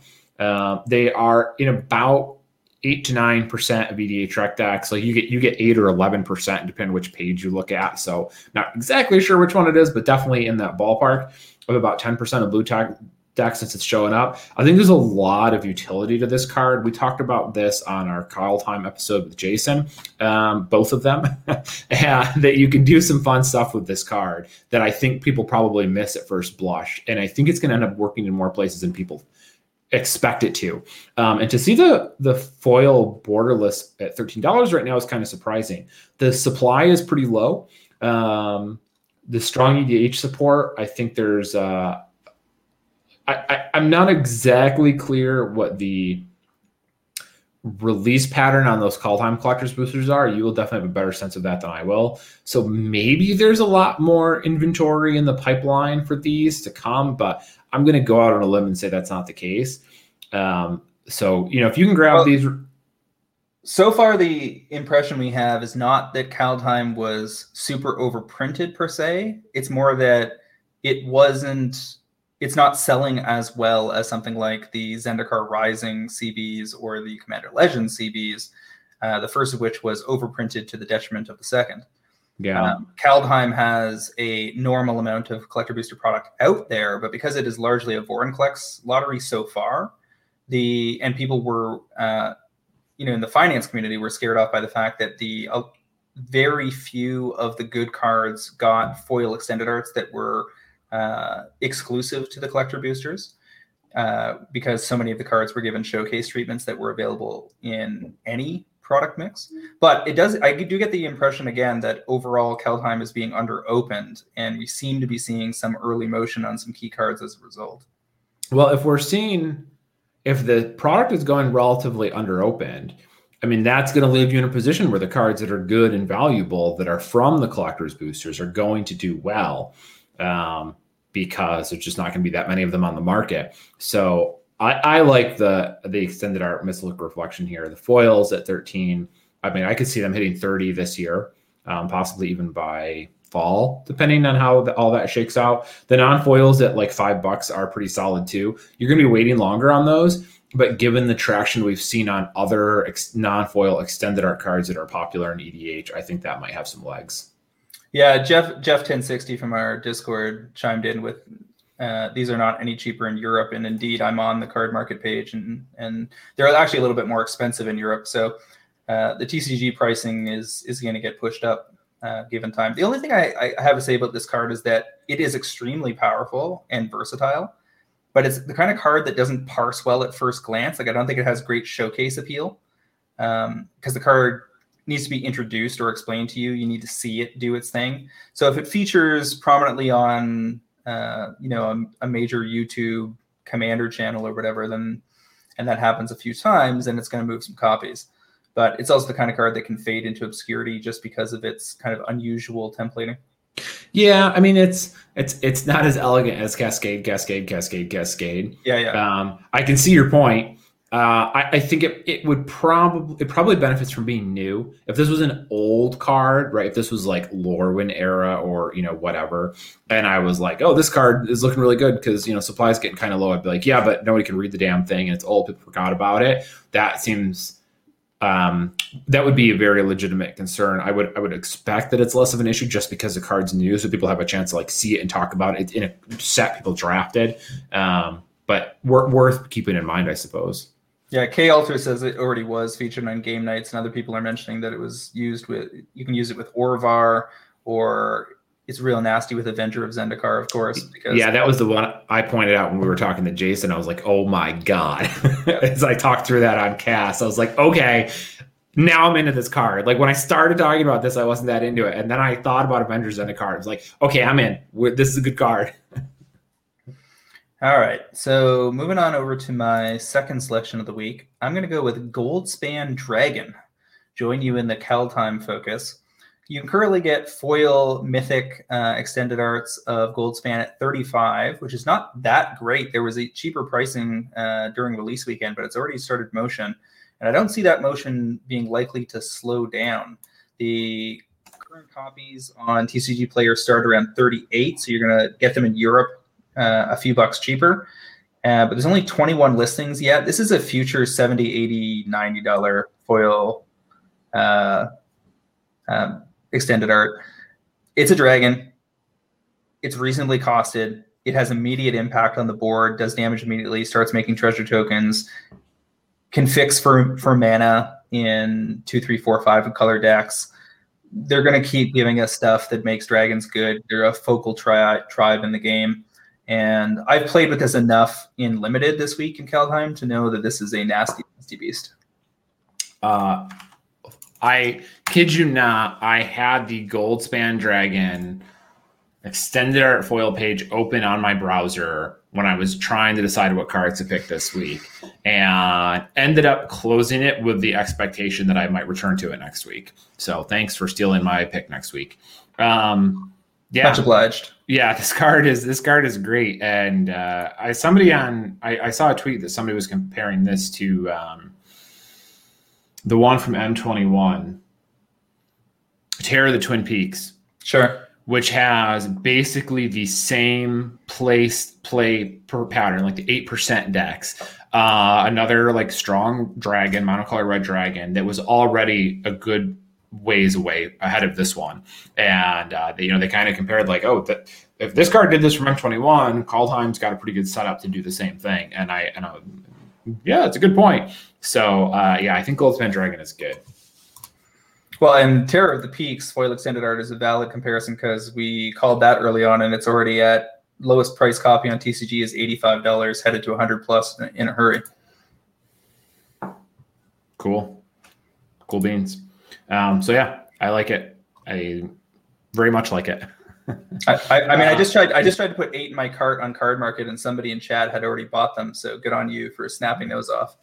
Yeah. See, this is the problem with doing this live. If we do it recorded, we can go buy some of these cards as we're talking about it and then wait until Wednesday to release it. But now you guys are. Now they get to compete in real time. I don't like that. Stuff stealing the rug out from underneath us. It's hard to do it in real time while we're trying to record. Usually I wait till after the cast is over. You know, it's funny if you go and you look through by email at all of like my purchase receipts. They're like all Tuesday nights and Wednesday afternoons, and it's because it's like that's when I'm really paying attention and like doing stuff. All right, so I'm gonna finish up a card with a card that I did not expect to talk about this week, and it caught me off guard, and I was like, okay, sure, let's do it. Maskwood Nexus, which like I went on record as being like kind of lukewarm about in the cast before, but it's in 5% of decks, but it's an artifact. So it's like just under 500 lists on EDH Rec, which is up there. I think there's only one card from Kaldheim, one non-land card from Kaldheim that had more total number of decks on it. The supply is low. It's lower than Mystic Reflection for the extended art foils, and the climb is steep. I mean, I'm you can get a copy right now for $11, and it ramps up to like 13 or 15, like real quick. So you've got a low total supply. You've got a steep ramp that's above the market price, which is good. And it just seems really well positioned. People are buying this card. So, you know, buying them at 11 now, you know, maybe flip them for like 25-ish later this summer. Seems totally fine to me. I mean, I don't like, honestly, I don't love the card, but the numbers look good and it seems like people are buying it. So sure, why not? And I think the non-foils here are also probably very good. I think the non-foils here actually probably look at the moment better than Mystic Reflection. So that's like a tack on pick too. The thing about this card is that it's just open-ended synergy in every direction with every tribe from here to eternity. So in my mind, that just signals strongly that it's going to get there. I also am proud to note that I have this in my MTG Price sealed tournament pool alongside Haunting Voyage. Haunting Voyage reads 4 double black sorcery. Choose a creature type. Return up to 2 creature cards of that type from your graveyard to the battlefield. However, if the spell was foretold, return all creature cards of that type from your graveyard to the battlefield instead. So people playing against me, get ready. I fully intend to bring my entire graveyard back with a Maskwood Nexus out. Yeah, and it only costs you 7 mana to do that. 9 mana total. If that brings 4 or 5 creatures back in the mid-game and there includes Sir Rolf's Packmate, I'm going to be just fine with that. That is true. That's an 18. Is that a 19 land deck there? To hit 7 land? No, it's 17 because I have good fixing and a couple of Glittering Frost. You're planning on foretelling a Haunting Voyage with 17 lands in your deck? Yep. Okay. That is good. This ramp. Okay. We'll be all right. All right. I don't know the set all that well. I rephrase that. I don't know the set limited at all. Keep in mind that like you don't have to foretell it. You can cast it for 6, which is very reasonable. Right. You cast 6 in this format all the time. Sure. Unless red white runs you over early. Okay. So now we have to pick. We have to scroll through the chat and look at our suggestions here. All right, so let me throw out a few here that catch my eye. I already picked off those Sylvan Tutor Judge foils, so we are in agreement on that. Sayonetta, that was it. Foil Giver of Runes. I want to say that was a cast pick not long ago. Let me just take a look. These are 40 right now, $38. There's kind of a deep supply on those. I feel like if you're picking Mother Runes at this point, Giver Runes, anyone who's into runes, I think you're doing that on the speculation that it's going to get good in Modern now that stuff has changed, which is... I'm not saying you're going to be wrong, but I'm saying I'm not real eager right now to make that play. That's my read on why you would pick that. So I last called it October 27th, episode 243, foils to go 20 to 40. What's current TCG? 38. Well, I mean, the pick's already there. Yeah. So that win's already been logged. But that being said, how deep is the inventory currently? It was deepish. I mean, 35 vendors. So, I mean, if it was like 6 or 7 vendors, I would be more comfortable with it. I don't think I'm super on board with that at the moment. To potentially double again. These full art massacre worms are $7. Ooh. Yeah, but how deep's that? 86 vendors on it. Like, this is a type of card that I know I have looked at Massacre Worm before because this card is very good. And then I'm sure I opened this and I went, 86? Where are these cards coming from? That is a lot. These were easy to pull in the collector boosters for Core 21. The showcases were plentiful. So I'm not super surprised to see how deep this inventory is. This one, you just got to give some time. Like, this will get there, but it could be a year, it could be 2 years. I don't think it's a priority pick at this moment. Yeah, it's like it's a card that I really want to pick, but it doesn't feel like it's the right time to pick it. The Sylvan Tutor Judges. Judge Foil. 34 on Card Market. Oh, this arbitrage stuff feels like cheating when you're doing the listener picks.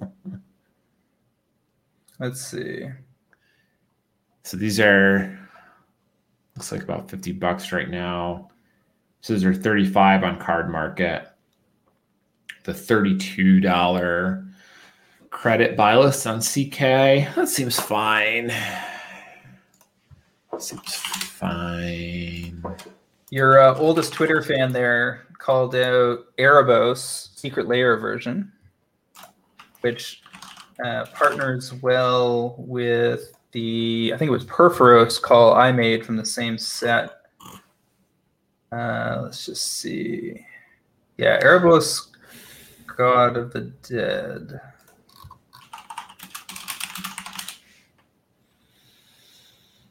I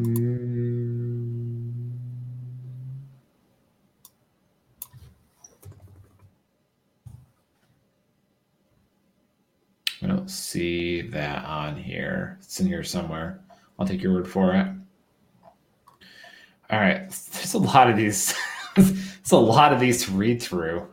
Oh, that I see. There it is. Oh, I can do that. Oh, look at that. Look at that cool technology. It's amazing. Yeah, so click the Secret Layer drop version there. That is a cool artwork. Yeah, so how many, he said very shallow on these. This looks pretty good. I mean, you've got a real steep ramp, you've got no supply, and we know there's no point of resupply. So I'm gonna go ahead and claim this one from TK.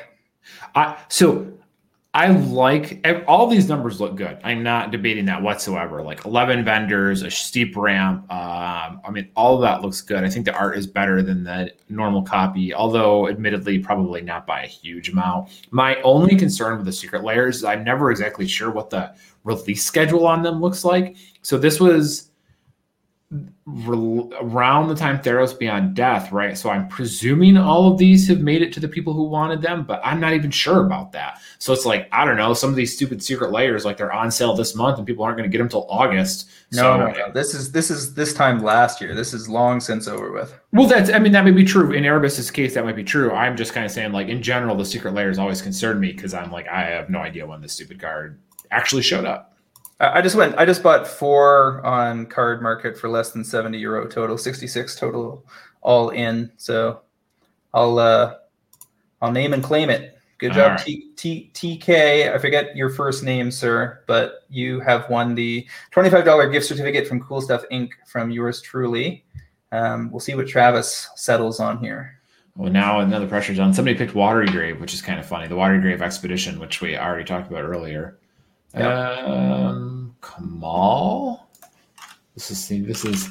I feel like I'm going to be rushed into a pick here because this takes a couple minutes. Yeah, TK. I know Erebos wasn't on the spreadsheet, but I chose Perforos from Secret Layer not so long ago. Kamal Heart of Croza, $9. I mean, edge foils are going to get there. I mean, how many are left? Let's see, is this guy? People play this card. This is what I do every time I look at a card. You got to go through all these steps. As a command, he's not a popular commander. No, it's about him being in the 99, and he sees play. But the inventory on this particular etched mythic is still pretty deep. Yeah, like I think if you're buying in these and you don't have better options, like you don't have opportunities to do near-term arbitrage or quick flips, then this is the kind of thing where if you're comfortable holding this for a year to 2 years for a double up, you'll get there. Yeah. And this guy's talking about Brian's talking about the foil. He's got BT, Toxic Deluge. BT. Boxstopper from the VIP packs. Yeah, okay.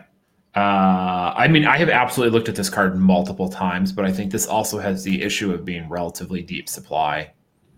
Yeah, again, another 70 copies, which is the same thing.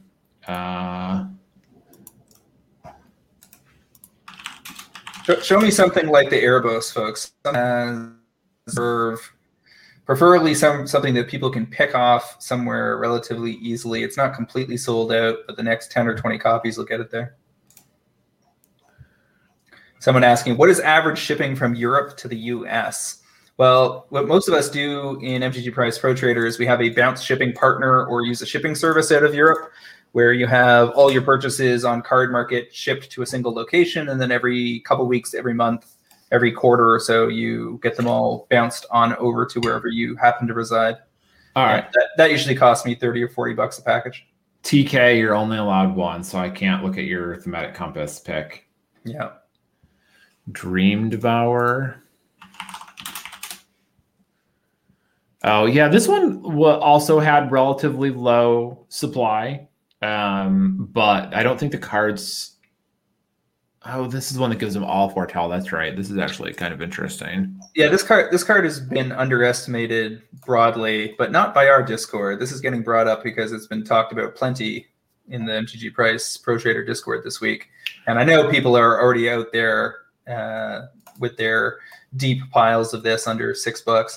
Yeah, this card is interesting, and I remember talking about it during the set review. Not a lot of decks so far, but it is a cool effect. I mean, the second half of that isn't even relevant. This is interesting. You know how what I like to do with cards that I randomly get to foretell is play them with cards that let me play everything at instant speed. What are we talking about? Leyline of Anticipation or something else? And similar effects like Orreries in that camp too. Staples that are happy to allow you to operate at instant speed. Court of Grace. I think we talked about the green one. Supply on this is not too bad. We've got prices below the TCG marketplace price, which always tells me that it's been dropping a little bit. So that always concerns me. Man, there's so many of these to look through all of a sudden. Because we're putting the pressure on. FEA Burning Rune Demon. Have a look at that one. It's just all Kaldheim all the time here tonight. Oh, this is the essentially their demonic tutor demon. Yeah, this is actually, so I will point out that this has almost 50 to 100% more supply as a mythic foil extended art than the rare foil extended arts we talked about. True. And I think this is only going to see modest play just because it kind of blends into the background. It doesn't have like an ultra unique effect. But I will point out that there are very few mythic foil extended arts from Kaldheim. And if the collector boosters are out there at whatever price and they're going to get cheap, similar to what happened with Theros Beyond Death or Ikoria, it doesn't mean that there's more of these in the market. It means that there's less because less of those boxes are being cracked. And these results are not super deep, and the ramp's pretty steep. Like there's 20 copies or so under $10, but then starts edging up 13, 17, 20 plus. So I wouldn't want to be really deep on this card, but I would be comfortable snapping off a handful under 10. You're still talking about the demon, right? Yeah, Burning Rune Demon. Yeah, I mean, it's not terrible. It just doesn't click for me, you know? And what's the play pattern like for Burning Rune so far on EDH? It's got to be real modest. Austere Command doesn't seem terrible. Austere Command's in a ton of decks. 32 vendors. Not terrible. That's not terrible. Oh, did this jump? Yeah, the Burning Rune Demon's in 3% of black decks since release. That's likely to scale down towards 1%, which means that by this time this next year, it'll probably be at 1,000 to 1,400 decks or something. That still means there could be 5,000 to 10,000 people in the world that want it. Yeah, I'm not saying it's impossible. It's just, you know, it isn't quite strong enough for me yet. Jeff 1060 threw out FEA Doomscar from Kaldheim. Doomscar. Oh, that's the... Foretell Wrath. Yeah, I was looking at that earlier. That one's not bad. One of the things I like about Foretell and EDH is that your Soul Ring is giving you basically free Foretell. This is the wrong Doomscar. Extended Art's pretty, still relatively deep, and this is a rare, not a mythic. So $10 foil Extended Arts of this. Will they get to 20 to 25, say 18 months out? Yeah, that's probably true. I mean, I feel like I'm already off of the Doomscar just because, again, the supply on this is 2, 3, 4 times as high as the other Kaldheim rares we were looking at. So, like, I'm just off of that data point. It's like, well, okay, there's 3 to 4 times as much as this is the other ones. Like, well, I'll come back to it, basically. Like, I'm not buying it today, but I'm going to keep an eye out on it. Yeah, it's not any cheaper in Europe either. You're looking at about this paying the same price, actually a little more. Europe's about $12 a copy versus 9 to 10 in the US currently. I feel the same way about this one as I do about the Demon. Like, I wouldn't want to be super deep on it, but I'd be willing to buy 3 or 4 copies and expect to get there in a longer term horizon. This guy wants me to get foil Scavenger Grounds. Is this that popular? Only exists in foil from that one printing. Yeah, I will be honest. I have 20,000 decks. I have really backed off on non-extended art foils because as a player, I feel like I'm not terribly eager. Well, all right. I mean, our Twitch chat could empty this out in the next couple minutes if they wanted to. I don't know. Does this count? If it's... You get 3 of your friends to buy it, and suddenly it's twice the price. It's almost game it here. That is the rubric of these people going to be able to call out live. But yeah, I mean, with 8 results left, this is obviously going to get there. And if they reprint it somewhere, then you got trouble. But because it's a desert, it's probably safe for a while. It's also not like a major staple in non-EDH formats, so they don't have a lot of impetus to be trying to reprint this anytime soon. It's the kind of thing that you could expect to show up in, Commander Legends 2 in 2022 or something. Well, I will admit to finding this as a card a little underwhelming, but that's more about me than them. I see that. It's in 20,000 decks, which is pretty solid, right? Like that's a lot of numbers. Like that's what we care about is the number of decks that you see it. And being able to tutor the ability to exile all graveyards is very good. And you don't even necessarily have to eat Scavenger Grounds. And that supply is obviously very tempting. I mean, you're looking at 11 copies total. That's pretty good. I see one guy's talking about the Rankle full art foils. Those were my pick a little while ago. That was back towards Throne of Eldraine, but I had them on a pick. I'll give it to Scavenger Grounds here. I think that's pretty solid. You know, if you're buying these at $8, you can probably flip them for 15 to 20 later this year. Later this broadcast. And for the people in chat that definitely have card market access in Europe, you can get these for closer to $6. So go ahead and snap off a few of those to your heart's content. Yeah. So there you go. But the Austere Command was interesting. The Austere Command and Court of Grace seem like they might be worth thinking about. I'm not there on them tonight, but they weren't bad ideas. Okay. Alrighty. So that is who won the $25 gift certificate? Kristoff, who I think is a pro trader. I think that's a pro trader. So we got one pro trader and one non. I can't remember if TK is a pro trader or not.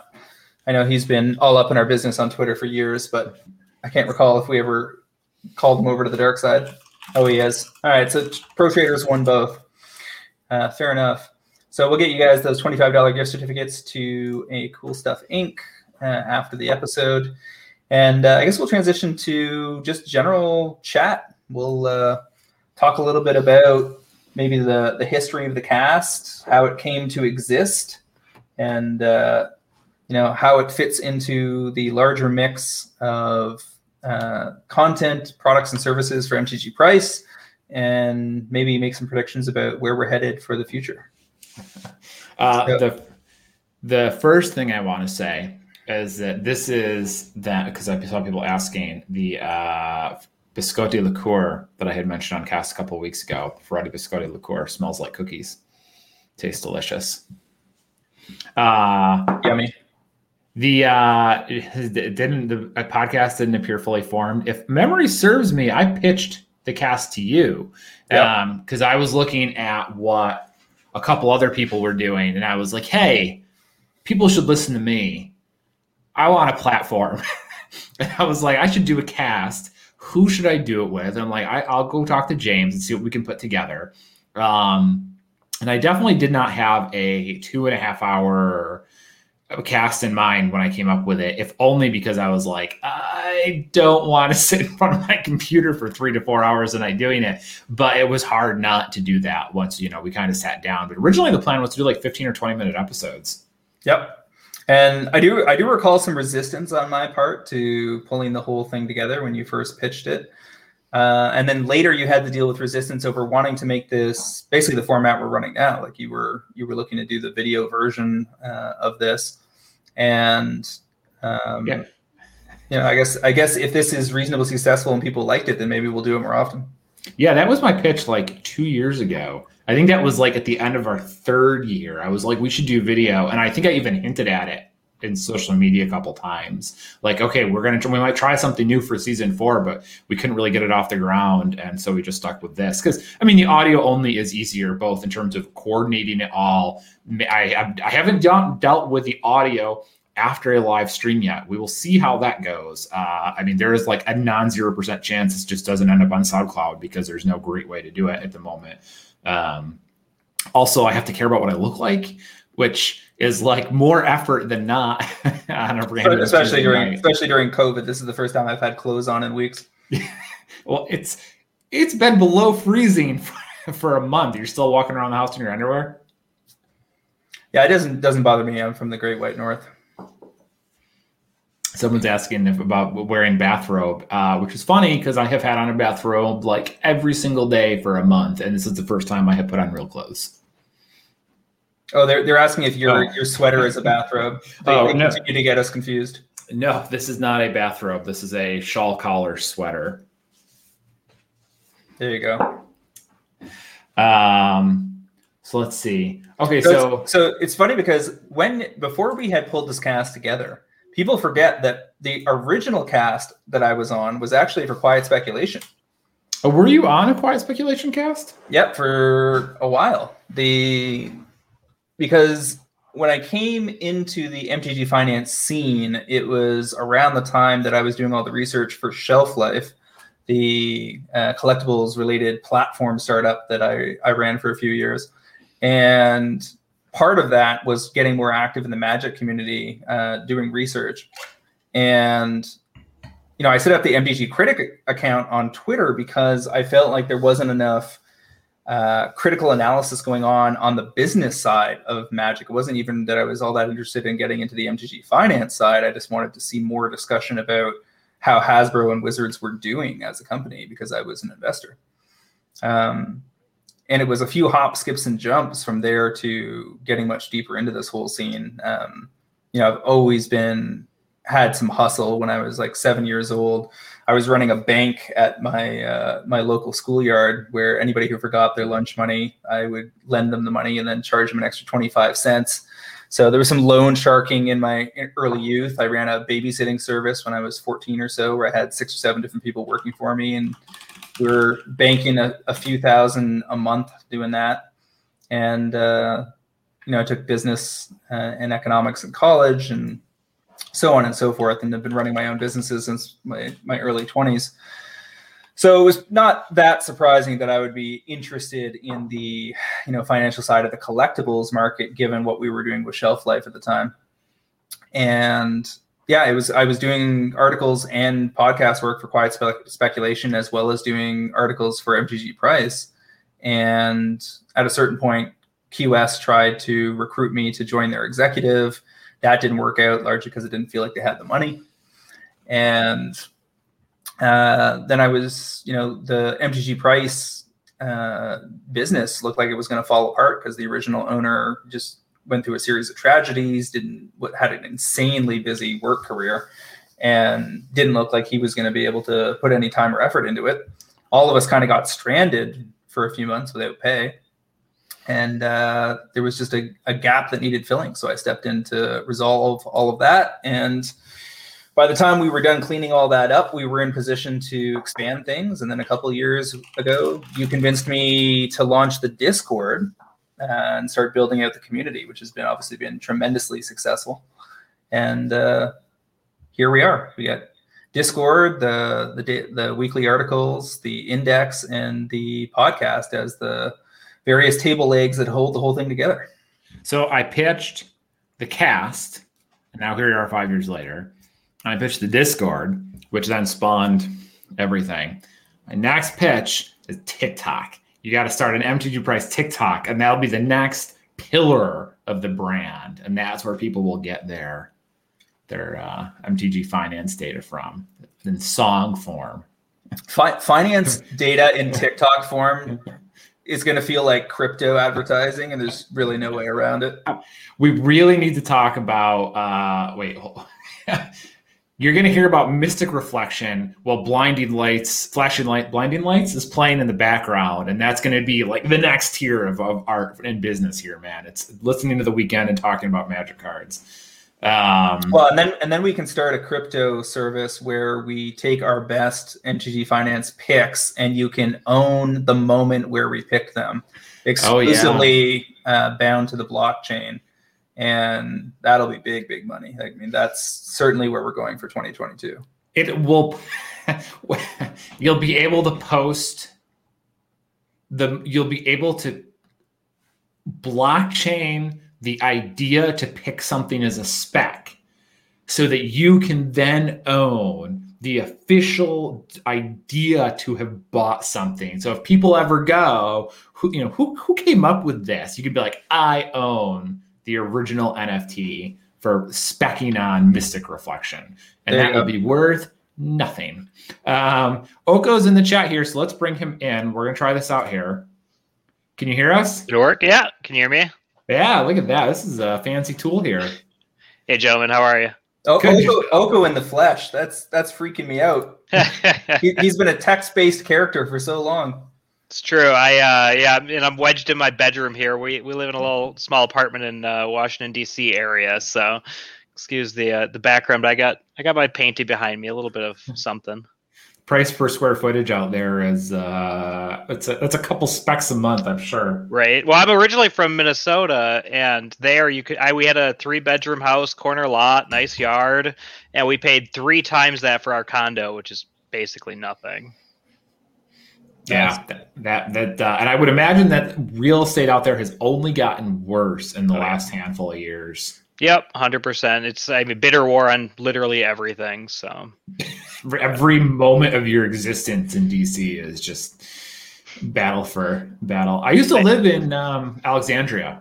Okay, I'm on the Maryland side, so we don't go over to Virginia. But I always do wonder though, with prices at what they are, how much I pay per month just in square footage to store cards. You know, it's because I got a nice spot dedicated for a couple towers that my wife hates. So you really have to go vertical out there. You need to find apartments with a high ceiling height so that you can really stack your cards up. Get those 5 rows stacked up.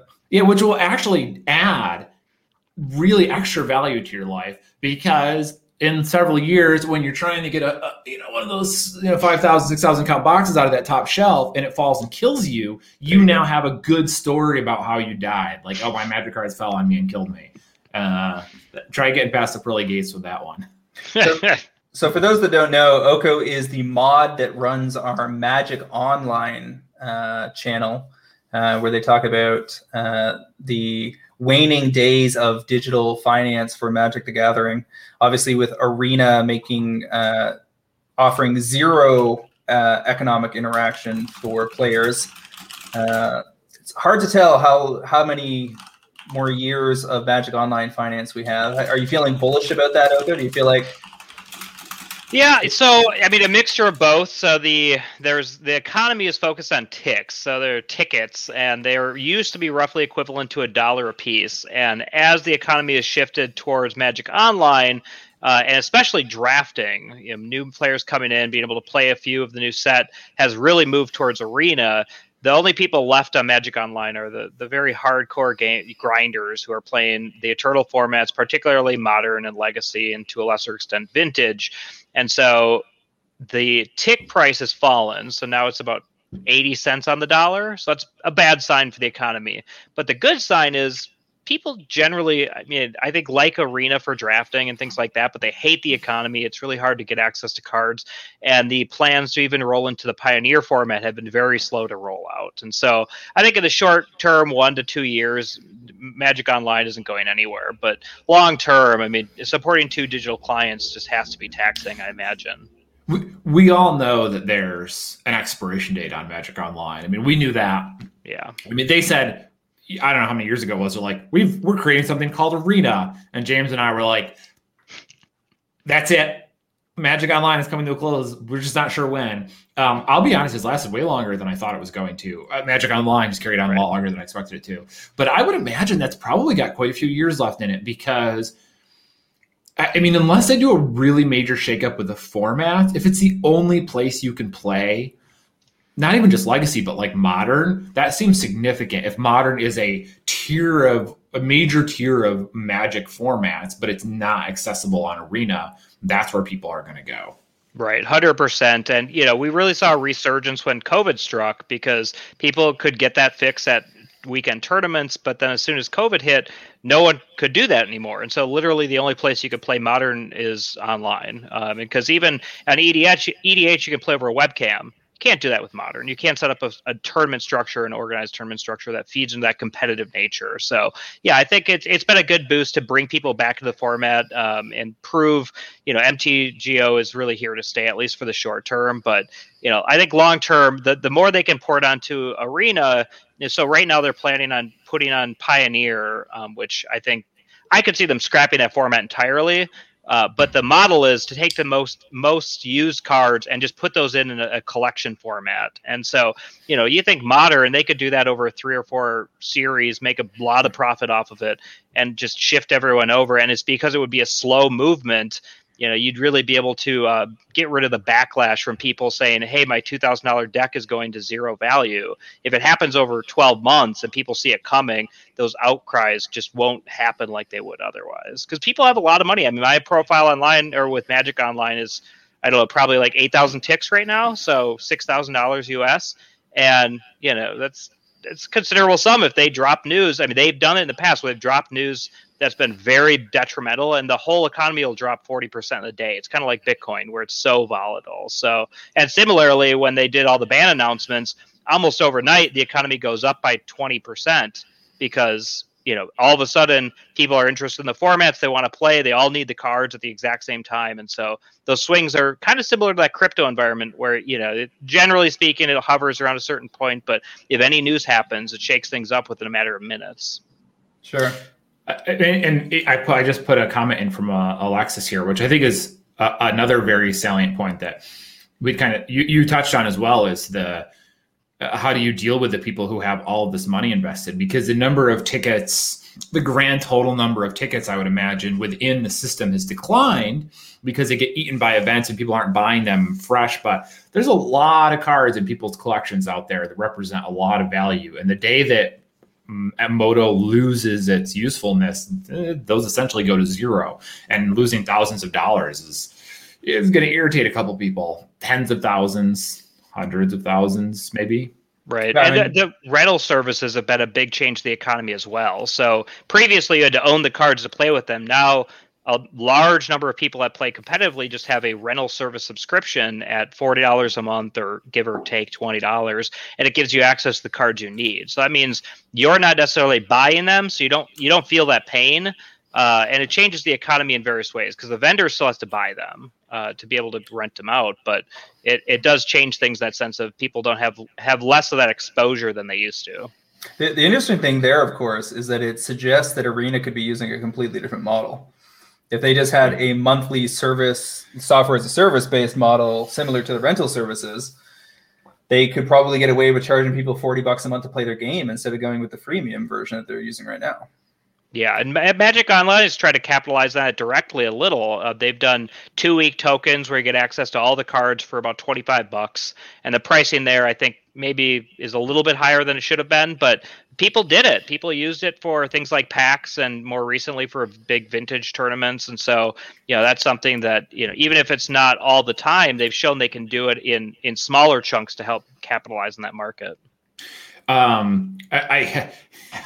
Arena could go with a lot of economy decisions, but this past weekend's limited event, if I understood it, proved why they weren't going to, because they made like 100 or 150 grand in, you know, an afternoon based on the number of rebuys and stuff like that. And people were getting real angry about how exploitative that model was, because I guess it allowed rebuys. It was a limited event that allowed rebuy. So it kind of became gambling, because you'd pay $40 for your seal pool.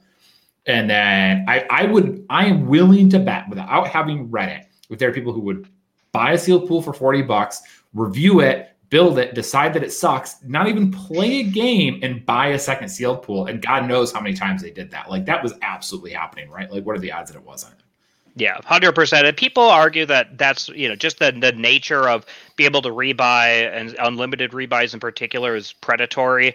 I think my take on that is it's just like any other hobby. You can spend a lot of money on it, and at least personally, I don't view it as the corporation's role to limit their profits. But I do think, you know, there's things that the community can be doing to share, particularly for those members of the community who don't have the resources to do that. Some do, right? Some have the resources and are able to do that, and it doesn't affect them. But for those members that maybe can't afford that, but are doing it because they just have that competitive nature and they want to get to the Pro Tour or whatever the end game is.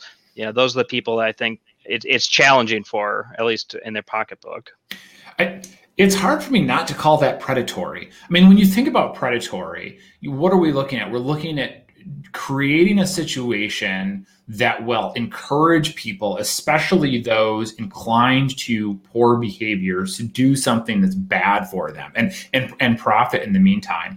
And I mean, this is saying, hey, you want to do well in this tournament?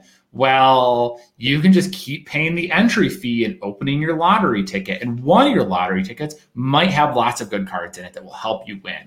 And I guess I would separate it from like poker tournament rebuys, because you can't rebuy in a poker tournament hoping to get a better pack of cards, really. Right. It's like it's completely disconnected. Yeah. Like, you can't just keep rebuying a poker tournament hoping to get a good hand. It's you're either in or you're out, and the cards fall where they may. Like, it feels like there's a distinction there. Also, right. If you're trying to defend your claim with looking at poker tournaments, it does not seem like that's where you want to be if you're Wizards. Yeah, I mean, I think from a competitive nature, it's problematic, because you're giving people too much of an advantage if they can afford it, right? Yeah, or if they can't, right? So I think from a competitive aspect, I think some of the tournaments are, you know, structured, constructed, make your first 7 wins, and if you get the 7, then you get to the next day too. I think that's a little less egregious, because at least there you have to play the matches. It kills some time.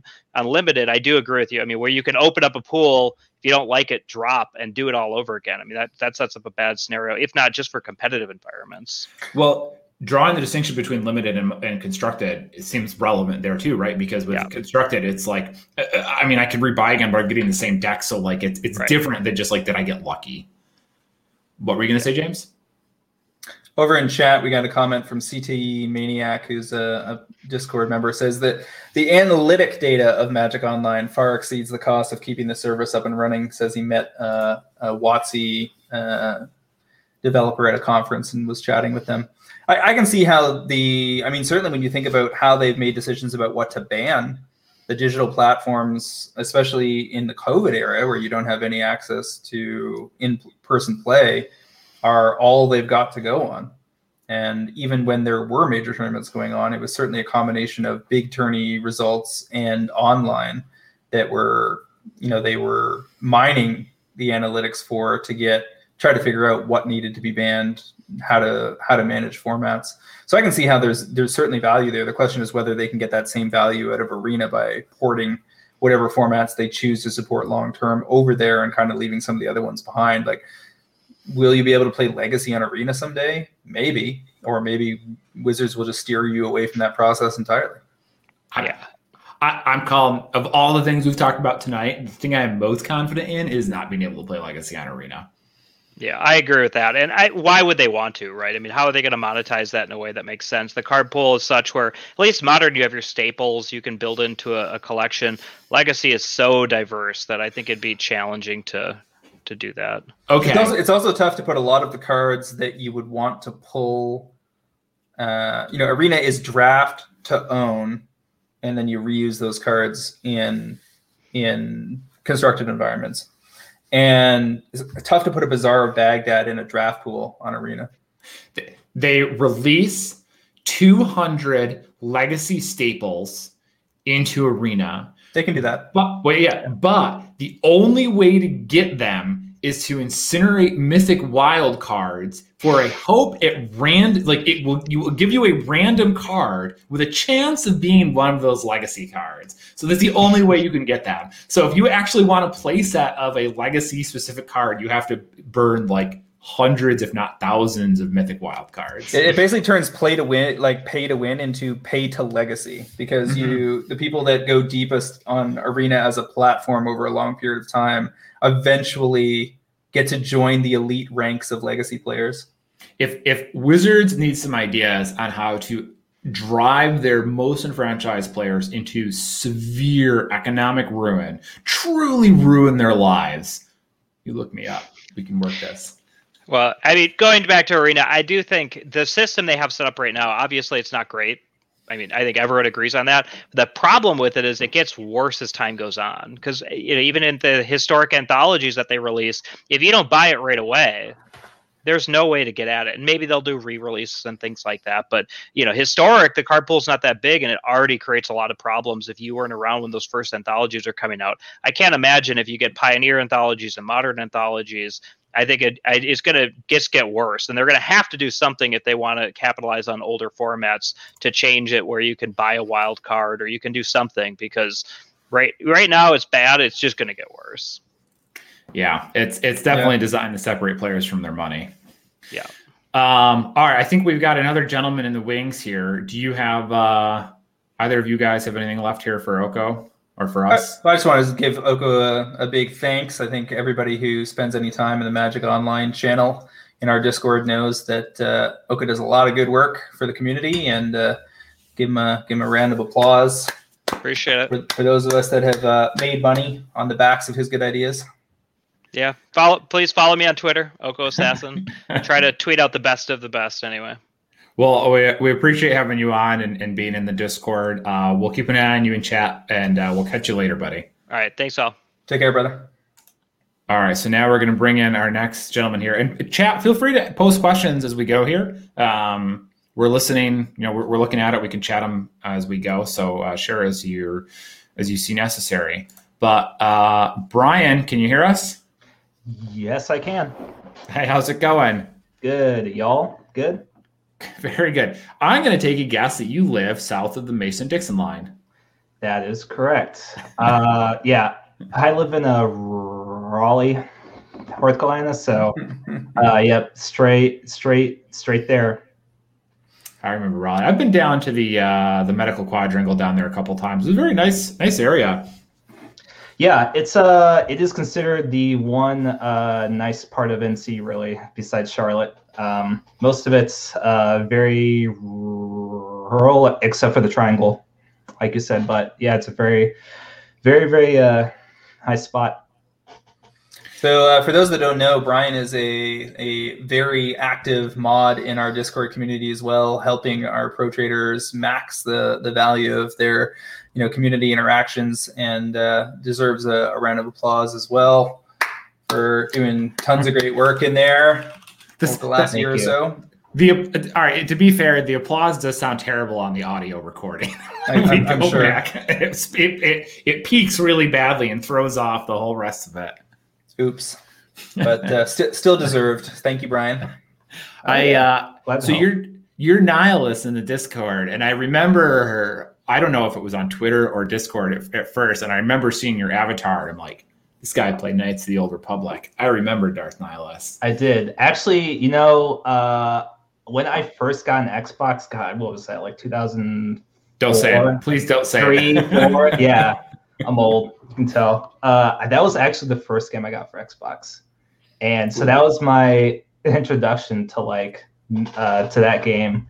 Playing, I was like, "This is good." So, yeah, that was 2, right? 2, yeah. I played 2 before 1, and I played 1 after, and I was like, "Oh, this is great too." Mm-hmm. It's turned out that way.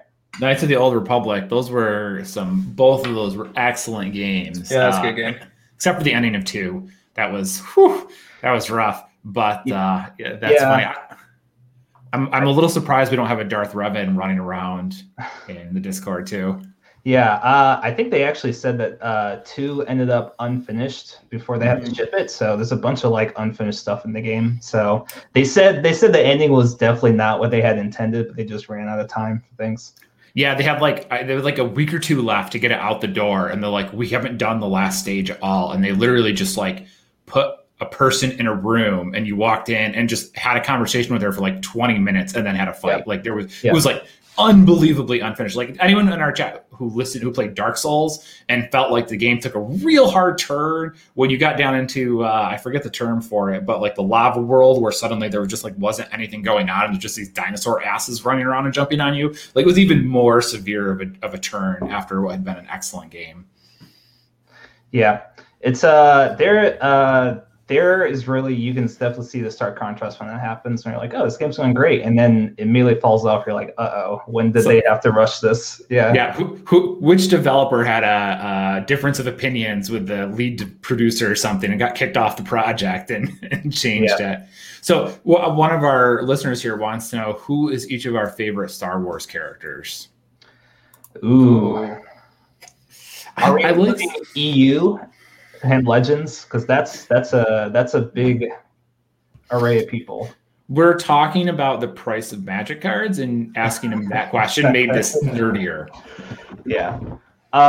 If we're going on the films, it's definitely Luke, just because he's the ideal, the hero, the farm boy who learns about the world, leaves, and then becomes, stand-up Jedi, becomes in my mind, the true chosen one, where he's the one who actually does the deal. If we're talking EU, it's Thrawn all the way. Thrawn. Well, he won't be EU for very long. That's true. He's absolutely coming into the movies. In fact, they name dropped him in some property, some media. Yeah. Right? Mandalorian, I think. Spoilers. Yeah. Spoiler alert. Yeah, he did get name dropped, so I'm assuming that's coming eventually. But yeah, if you ever want to top list of the top villains of all time, Thrawn is up there. Just the perfect gentleman villain, key strategist. He doesn't do the gimmicky the villain things. Who has some lady tied to a railroad and it's save her before the train runs her over. He's got one lady tied to one railroad and 5 ladies tied to the other railroad, and the Star Destroyer is headed towards the 5 ladies, but Luke can switch it to the one track. How about you, James? Do you have a favorite Star Wars character? I think from childhood we're going to go with Boba Fett, as would be fairly common. But I think, in terms of inhabiting mental space, I think it's just stormtroopers in general, in all of their variations. I'm definitely, something about the aesthetic of the myriad different armor configurations they've been getting over the years got into my head as a designer. And I actually put together a custom coffee table that's behind me here in the living room that has 100 slots for different stormtroopers. I'll post pictures to it in the Discord. It's quite the object. I don't know who came up with that outfit, but they should have won an Oscar for best costume design, because it's been timeless. Like, that effect is, that design has been timeless and very impressive for something put together in the 70s. Yeah, you can see people who haven't even seen Star Wars before know what that is. Mm-hmm. The outfit's so iconic. If you want to pick something that it's if you want to show something this is this is sci-fi, it's a stormtrooper outfit. Yeah. I am going to go with HK-47, who was in the Star Wars canon, or Star Wars universe, the kind of original smart-ass droid. For he was from Knights of the Old Republic, and he was I feel within modern popular culture, the first robot who didn't care about humans really, or care about, and you know, you've seen that repeated. It was the black droid, I don't remember his name, in Rogue One, and you know that the trope has been done a lot now, but I remember him pretty specifically, and I loved him when I was like 20, you know, and an idiot, still an idiot, but I was a different type of idiot at 20. Yeah, it's actually, you look back when that, like the first Knights of the Old Republic came out, like what, 2003, I want to say. There were so many things that did so well that game that got carried over to other games and other like film and other types of media. It's the effect it's had all over the place is pretty big. All right, Travis, you can pull up my coffee table there. I just gave you the link to the furniture blog site review from years back. Oh yeah, there you go. Was this? Is this your table that they have photos of? Yeah, I made this table with my hands. I would only be more impressive if you made it with your feet. Now, do those drawers slide out? Yeah, you can basically slide out the thing and like replace the stormtroopers. The bottom is iron pallets from a factory in Toronto, and then for anybody who knows old printing press objects, that's the things that the stormtroopers sit in used to hold the letters that you would put on an old printing press. That's quite cool. That's impressive. I like that. It was very nifty. Kind of like the beer cap bar that you see people put in their house, just with a different spin on it.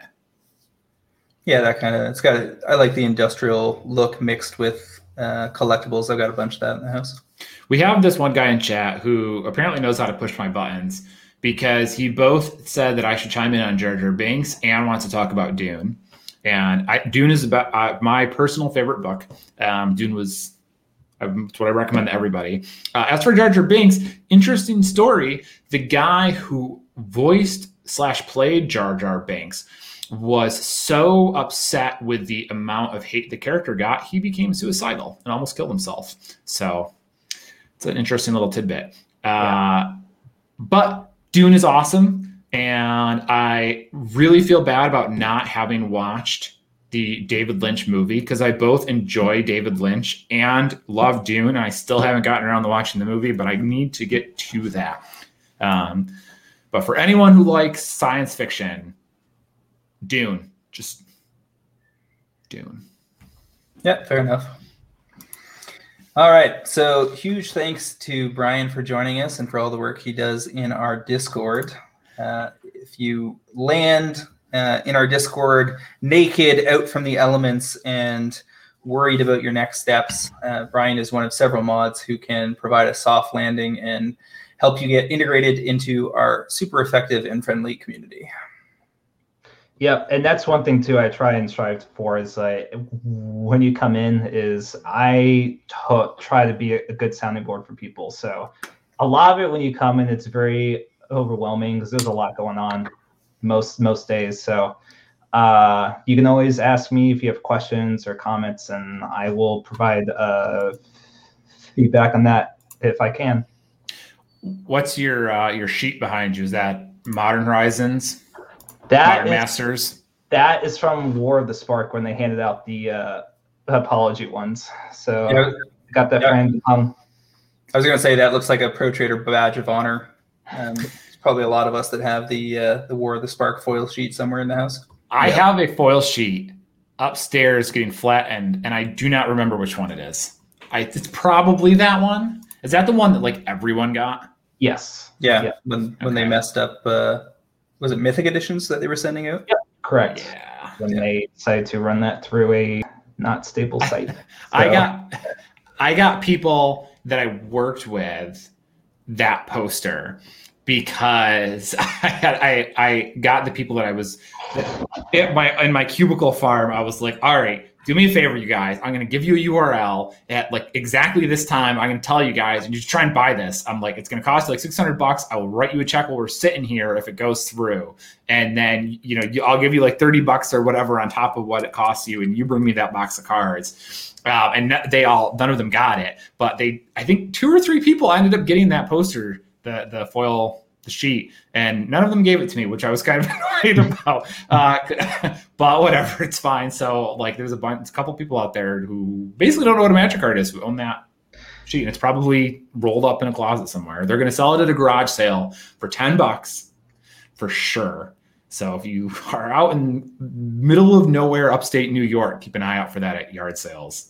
Oko's back in chat talking about how he made a lot of money on Mythic Edition 3, but for sure out of the Mythic Editions, Mythic Edition 1 is the one nearest and dearest to my heart, because even though Oko is the king of shorting on Magic Online, I was definitely the king of shorting Mythic Edition 1, where I would borrow copies from people that got them at their local GPs, ship them out at elevated prices, and then replace them back to those people 2 months later when some GP in France fired off and I had somebody on the ground there picking them up and sending them back.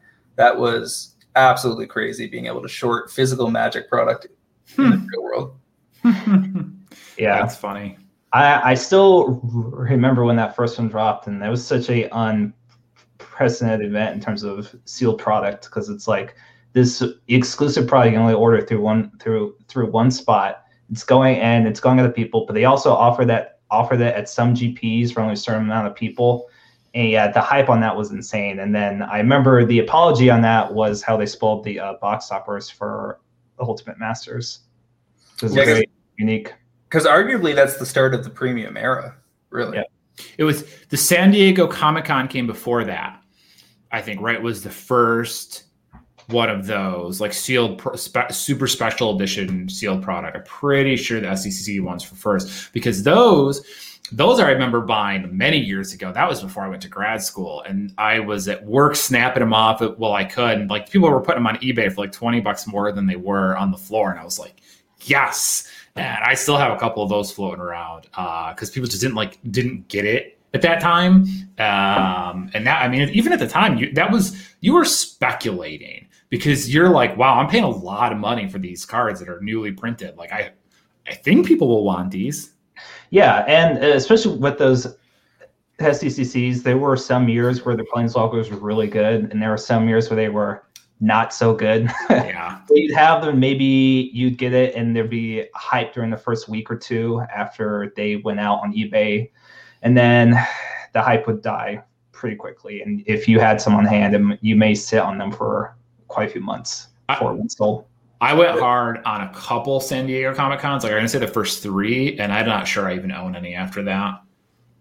The reason I would differentiate between Mythic Editions and SDCC sets being different eras is that the sets were not that expensive on the floor at Comic-Con or here at Fan Expo in Toronto. They were expensive in the secondary market because they were geographically limited and time limited in terms of where you can pick them up. But Mythic Editions are like define the premium era in the sense that they are a multi-$100 price point that from out of the gate, Wizards is saying, we want to get a bigger share of that secondary market profit that we've been bypassing for years. And ever since, we've had nothing but an escalation of that process, leaning into things like $100 VIP booster packs for double masters. I guess the first Mythic Edition, and I didn't realize that it was this late, was 2018. I thought it was older than that, but it was Guilds, then Allegiance, and then War of the Spark were the three Mythic Editions, 2018 through 2019. I would have guessed that they were a little older than that. I forgot that it was just the one Ravnica block they were released with. And then shortly after the release of the third one / War of the Spark, you have the end of the old foil drop rates, which is also part of the premium era, where they devalue pack foils in favor of premium versions of cards. Yeah, with an MSRP of $250 too. So you're right, they were pricey. Yeah. All right, so we probably have some other folks waiting in the wings here. We'll thank Brian one more time and then catch him back in the Discord. Yep. Thanks guys for having me on. Yeah, it was nice to put a name and a voice to a face. Yep. I forget, James and I have been on camera a couple times over the years in various respects, but like for some of you guys, like we've just never seen anyone before. Yeah, well, you talk over text, so you know, it's fine.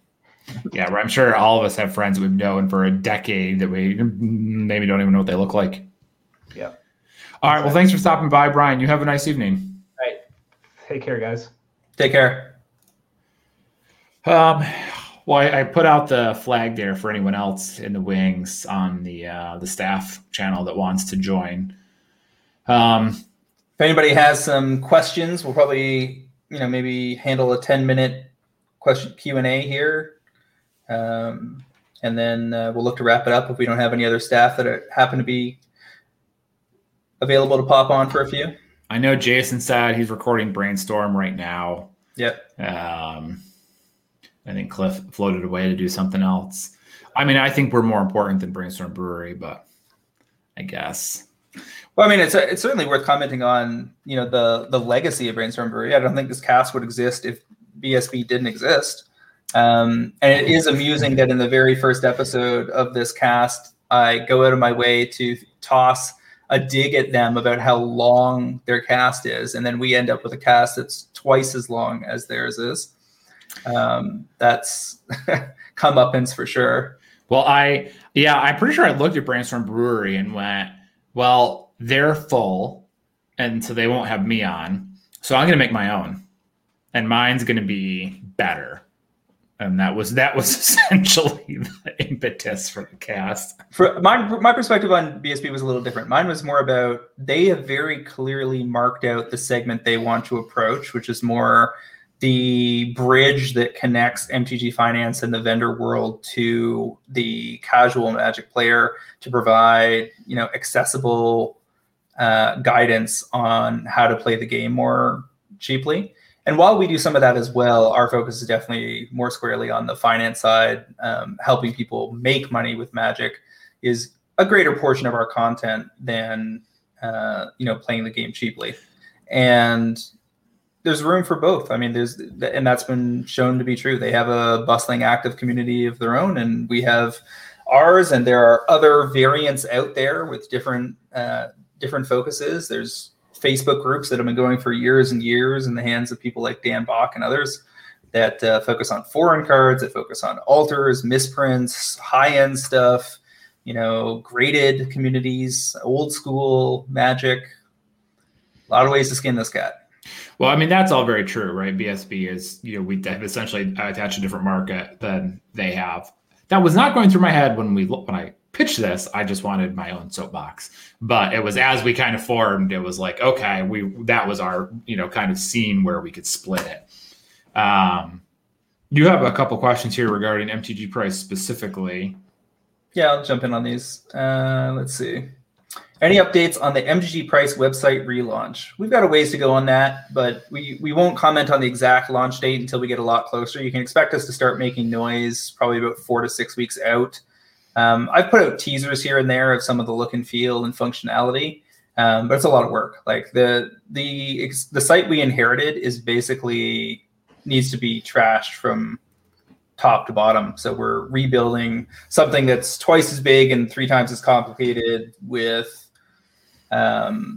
without having basically from scratch. And I've been running a web design agency for 20 years. So this is bread and butter stuff for me, but I'm also not in a huge rush to push this into the market until it's totally ready. And almost everybody that's working on it is doing it, spare time, part-time, et cetera. So we are looking at adding some additional resources to accelerate things this year on a couple of key pieces of functionality that I do want to make sure that we launch, hopefully by summer. And we'll share more information once we're ready on that stuff.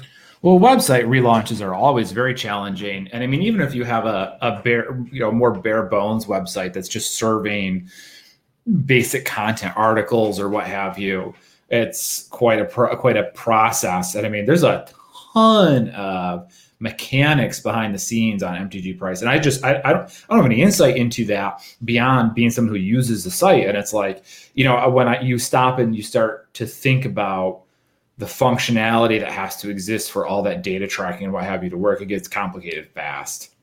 Whenever you talk about, like somebody asked, what can I talk about my vision for MTG Price and what you'll be working on this year? One of the reasons that we're not rushing out to do it is that I don't really view us as being competitive with, say, a site like MTG Stocks, which is primarily an index site. my vision for what the ultimate MTG Finance site looks like is much more expansive than that. It's a one-stop shop for everything that the people that are interested might need. So, you know, if we're looking to compete with anybody, it would be more like a site like Goldfish, where we intend to offer a lot more than we currently do in the next iteration. And that will, in truth, get launched in phases. It's going to take some time to get there. But in terms of what I want to do with the business, that's where we're headed. We spent most of last year building up a fantastic community that we think is fully justifies the cost of entry for the pro traders. I mean, for $79.99 a year, you're getting a lot. And our goal is to only add to that. So, and also to make it so that whether, you know, there are people that approach us all the time that say, I really just want new versions of the old tools on MTG Price. I will never log into a Discord community. I don't even know what that is.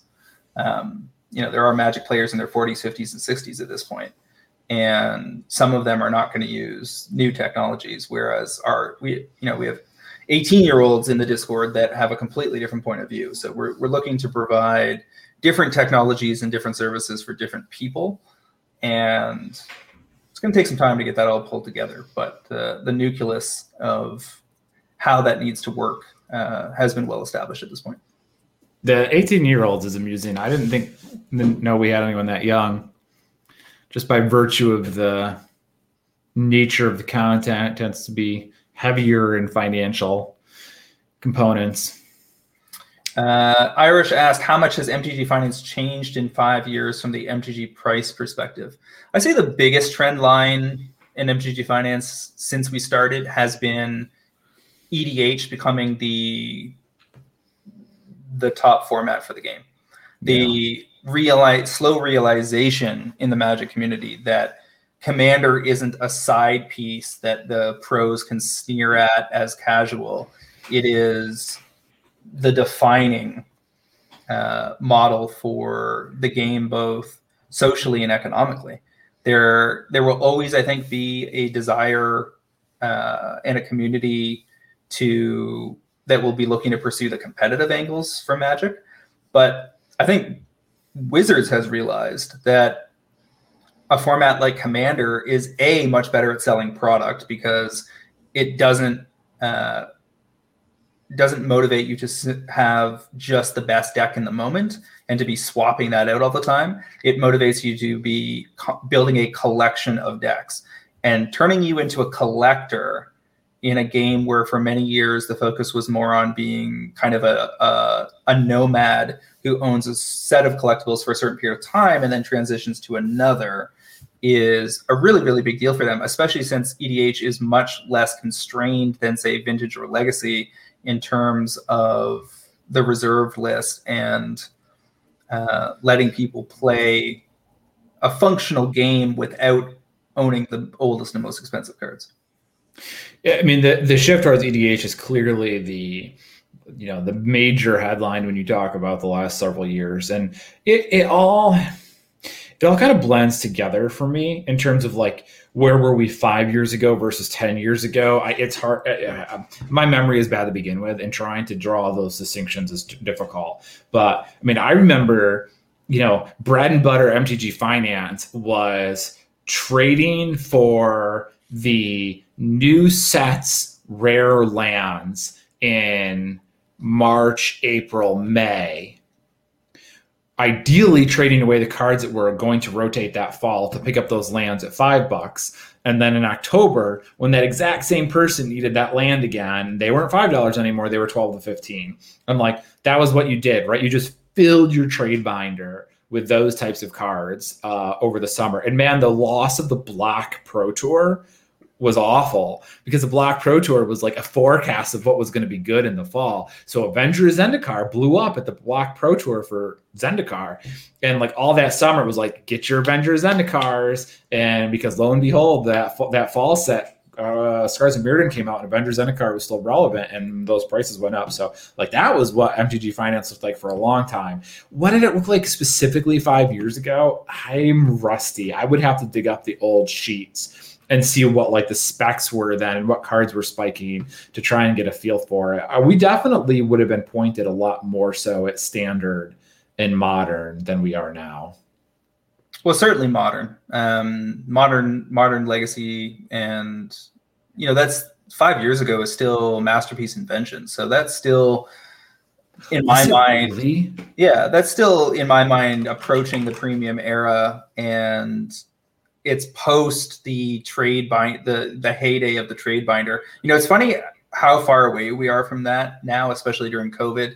The whole premise of trading was already mostly dead to me, but now it couldn't really be any more deceased. And it would be really funny if we got back to the point where there was a GP Vegas in 2 years from now or something, to bring all the pro traders together and have a weird event where everybody has to bring a trade binder of exactly 100 cards, and it has to be 100 of the same cards, or it has to be the binder has to be the same total value. Like, you have to be TCG near mint low, $100 binder. And then the pro traders have the weekend to trade into the best possible binder and record all the trades along the way. And then whoever has the highest binder value at the end of the weekend is the winner and gets some kind of prize. That would be quite an event. That would be quite an event. Having the audio of the debates as people were opening and closing binders would be quite the thing. Yeah, there was a whole arc to that. Man, I did so much binder grinding back in the day. I started playing FNM, like, back in Zendikar. So I had when I was in college, we had essentially two rooms of the house that were just Magic cards. And I mean that the floor was coated in Magic cards. You couldn't even see the carpet. But that was all super casual stuff. And Zendikar was when I started going to FNM. And that's when I started trading, because I used Magic Salvation to do it, because I had some cards, but like, I didn't want to spend any money. My job was barely covering the rent. And I needed to change those into cards that I wanted. So that was the way to do it. And that's why I got into the finance and the trading, because that was a big deal. Trading with people was tricky. Or there was a real art to it, right? And it was a lot of fun, and you approach it differently with different people, and you had to be careful. Like, you know, with some people, you were like, you kind of came in one direction, and then other times you had to like slow your roll a little bit, because if you just like slammed a massive binder on the table with all these cards, you're like, let's trade. They would just like be terrified, either because they were too new to the concept, or they knew enough to look at you and be like, this guy knows more than me. This is not going to work out in my favor, and they wouldn't trade with you. That was fun. I don't think I could do it anymore. Smartphones just ruined all of that. Yeah. Oko Assassin said, well, I mean, one of the things you could put into the event is you can't use a smartphone. That would make things extra interesting. Sure, you can't. Well, what about the other people? No, but nobody can't. Like, everybody's like, they're in a space together with a bunch of tables, them, and the binders for a set period of time. No one can pull any phones out, and they've just got to trade from memory. Oh, so you're saying the pro traders are only supposed to trade with the other pro traders. Oh, yeah. It's a competition. So they have like 100, they can bring $100 binder, and they have to register. It's like you're submitting a deck list for the trade off. You have to submit your $100 binder, and then everybody's trading from memory, no digital reference. You're doing this wrong. You have to create... You find everyone has to pre-register, and then you build binders ahead of time with random cards in it. We do. And then people walk in the door and they get a random binder. So we generate a sealed pool for the binders, and they have to fill it up, assuming that they have it. But like they would walk in and we would have a binder of cards and hand them the cards. Like, this is your binder. Trade the best you can. And we know how much the value of that binder was walking in the door, but they don't. And no one's allowed to look up any card prices. So then they trade, and the person who increases their binder by the highest percentage wins, because they probably won't all be like exactly $100. I mean, there's definitely something here, and it would be quite the event. People would be very cutthroat. That would be so much work to set up. Well, I like it better when they get to choose their own $100 binder, like, because they're trying to choose things that they think people are going to value highly, and the rule is you end, like, you go home with the binder that you end up with. But there's also a really sweet prize if you if you have the highest TCG value at the end. I guess that's true. Like, you can bring your own cards, but if no one gets to look up the prices, you know your card's prices, but you don't necessarily know everyone else's card prices. So now there's an advantage to, for instance, bringing cards, like you said, that people will overvalue because they think they're worth more than they are. And knowing like a handful of cards that you think are probably undervalued that you should trade for, that people don't realize how much they are. Yeah, Alexis said, oh, check out my $100 binder of 100 copies of this terrible Homelands reserve list card. No, but the thing is, you've got to convince people to take your cards and give you other cards so that you can come out ahead. So if you don't have good bait in your binder, then you're not going to get anywhere. And it gets even more cutthroat if it's winner take all. Whoever has the best binder at the end of like 3 hours or something takes all the binders. That gets real nasty. This is quite an event here you've got planned out. All right. So anyway, let's segue over. Oko had a call that we can both answer. What spec are we most proud of that paid off? Not necessarily most money-making. No super collection for me. No masterpieces from Europe. I mean, masterpieces from Europe would be up there because we made a pile on those. But I don't know. This is really tricky because it would have to be something that I felt was really clever. And like the first time you do that, you feel like a genius, but it's been not long enough now that like the ones where you just feel like you got it don't stick out in my memory that well. There's a few from the last couple of years that jump out at me. Smothering Tithe, I was in on real early and went real deep. Buy listed a couple hundred copies for thousands of dollars. Great Henge is probably a good poster child for recognizing that extended arts were going to be a big deal. My inventory on foil Great Henge and extended art Great Henge was quite extensive and is a good flag in the ground for us being on top of that at the right time. Probably a mono Lily has to be up there, like us flagging the whole trend line of Japan by listing the foil planeswalkers from the Japanese war boxes early last summer made people a lot of money, and certainly snapping off a first edition Amano, which is now worth whatever thousands of dollars, and having a stack of like 30 or 40 copies of like, here's a bunch of big pile of Amanos that were acquired under $50 US in Europe last June. So well, that's big wins. That was all you. That was not us, because I didn't get involved in that really. We talked about it a little bit, but that was definitely your ball. So is there, I mean, is it something like a Martin Stromgald for you? Like something that you called on cast or talked about on cast multiple times that eventually just randomly got there? Somebody else mentioned that too. But no, because like that, like that's a meme spec that I'm associated with. Same with Restore Balance. I'm, kind of associated with that. It's been a while since we've heard that one though. I mean, those never really paid off. Those are just cards that I was known for talking about because I was waiting for them. I would go a little bit different way with it because I don't remember which card made me the most money. But I would say it was, what was that card? Oh my God. The one that I wrote the article on. It was your spec quadrupled, like now what? And I kind of showed like, okay, you bought this card for $3 and now it went up to $12 and you did it, you're rich. But by the time you actually have to get rid of the card, how much money did you make? And it was kind of like really showed the real side of what it looked like to do it and how the profit didn't look as good as you thought it was. So like I actually didn't make much money on that.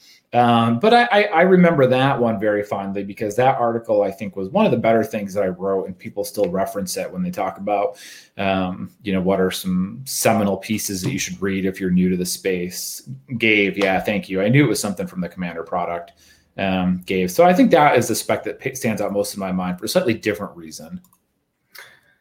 TK wanted to know if we had a pick of shame from the last 5 years. I'm trying to think of something that... where when we ended up wrong, it was because of sloppy logic as opposed to meta shifts, reprints, or some other factor that is known and you know, is always in danger of wrecking a spec. I'd have to go back and look through the stuff that was just way early. I think I might have called, because there's a lot of things like, say, foil extended art Wishclaw Talisman. I know I have a stack of those that I bought at like $65 for, which is very high for a foil rare extended art in hindsight. And I got them on pre-order, thinking that this card is bananas and it's going to be everywhere and it's going to be worth $1 million. And then it dropped down to, I think, as low as 15. So in terms of missed opportunity, being right about that, but in way earlier than I should have been, is pretty rough. Yeah, this is, I mean, it's a good question. And I'm trying to think of what it would be for me. And it's this other half of the coin for the spec we're most proud of is nothing. Like, right, like I don't hang on to those that well, especially the ones that I screwed up, right? Like they kind of fade in your memory. I will tell, I think if I'm thinking about cards that I see in my spec box that sort of taunt me a little every time I look at them. And these are, I don't even know if I talked about them on cast necessarily. I know I have a pile of Nissa Vital Force, which was the one from Kaladesh.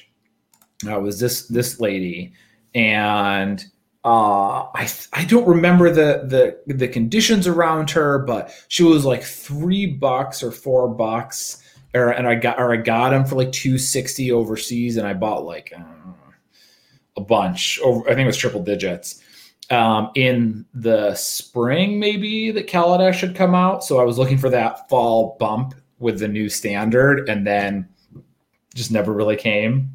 So I sit around and just pray that they don't reprint this stupid card before it gets up there. This seems like, now you look at the low here and it says $7, but if I were to out my copies right now, I'd make like maybe $1 on them, and it's been since 2016.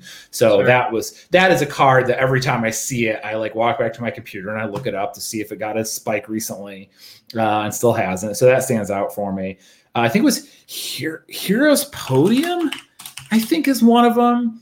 No, it's not Hero's Podium, because it was one with but it was like something like this, and it was based creature, an artifact that pumped your creatures that were based on color, and it had like an F&M promo, and I bought like 100 or 200 of them because they were like 50 cents. Oh yeah, I know the one you're talking about. What's that called? Yeah. Anyway, and that's still about 50 cents. Yeah. I bought a bunch of Matter Reshapers because they were looking really hot. Although that one I don't feel bad about because I think that was the right choice. I just got... Well, Nathan mentions Dot Seer as being one that he thinks we missed on. But the thing about the Eldrazi is, you know, two things happened. First of all, they were extremely good and then got banned into being less good. And then they were still putting up results post that for quite some time. And I moved plenty of foil Thoughtnot Seers and foil Reality Smashers. Now, Loki, I just did notice in my inventory box the other day, I still have some of those left, and I'm certainly caught with them. But I'm sure that the profit on the copies during the hot period made up for it. I would be more worried about like leading people astray with a pick like a really arrogant pick, like something like an aggressive mining, where it's like everybody said it was bad, and I just said, no, I know better. This card's way better than you think it is. It's going to be amazing, and bought 300 copies at whatever tiny price, 10 cents or whatever. But they've just been sitting in a big acrylic box since then. I don't think anybody even remembers the card other than me. And anybody I told to buy any of those is stuck in the same position with just true bulk. I mean, that's the kind of situation I don't want to be putting people in if I can avoid it. So I don't mind if something like, if you tell somebody to go buy Scourge of the Skyclave right now because you think the Death Shadow deck's still going to exist in a year, and it turns out that major tournaments don't return for 2 years and it fades from the meta, then you know you are subject to the whims of time and space. But it's not that the card isn't good. I mean, the point about, I have two thoughts here. The Eldrazi languishing is very true. And that has kind of stymied, I think, both of us, and probably a lot of other people too, with just like how resistant they were. I mean, they had their moments, right? Like a couple times, a couple specific cards had their moments, but in general, they did not move like we thought they were going to. And I guess I don't look at that as like, you know, I'm kind of embarrassed about it, because I feel like we were spot on the entire time and they just stuck. I don't know if it was that waste mana was too difficult at the time, or was just too difficult to work around. I don't know, but I would agree that they stuck pretty hard. And like I said, I've got that pile of Matter Reshapers, and I know I talked about the Thought Knot Seers with you a couple times, so I understand that. I see this guy mentions foil morph specs. I'm sure I have a pile of those. I know I have a pile of foil cat cards, but I like to think that I qualified all of those pretty well when we talked about it. Alexis points out. I'll tell you that the specs that I have sitting around that are the oldest and the worst are definitely the ones from my earliest action. Yeah. They're like 2013, 2014 things when I was in the first couple of years of considering myself involved in MTG Finance. And most of them share that common denominator of trying to be clever. Trying to be clever when you can just be right. Well, I mean, your point about the inventions is, Kaladesh was September 2016. We're 4.5 years past it.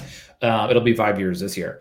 But like in that when you put it in that frame of reference, 5 years is actually not that long. And I think we were probably had independently kind of gotten to the point where we're like, well, like some of these sort of more aggressive, more egotistical, true speculative picks had really slowed down by then, because the market was reshaping and it was becoming clear that you didn't have to do that anymore. You know, you used to pick a card. Like I remember the one that sticks out in my head is Jason Alt talking about Dictate of Erebus and buying a bunch of, a long box of those at like 25 cents and just sitting on them. And at the time when he bought them, there would have been thousands of copies on the market. That was a speculative pick, and it was a good one. But that's what you did, and you waited months and months and like a long time for a lot of those cards to move. But in the last 5 years, it's been like, oh yeah, I can just pick a card now, and like within 6 months, the price has probably moved. For the most part now, our biggest sins are cards that just don't move, or they only move like 20%. So like you just end up with funds tied up in them. Yeah, and I think the best advice that goes hand in hand with the fact that will inevitably happen with some portion of your specs is our repeated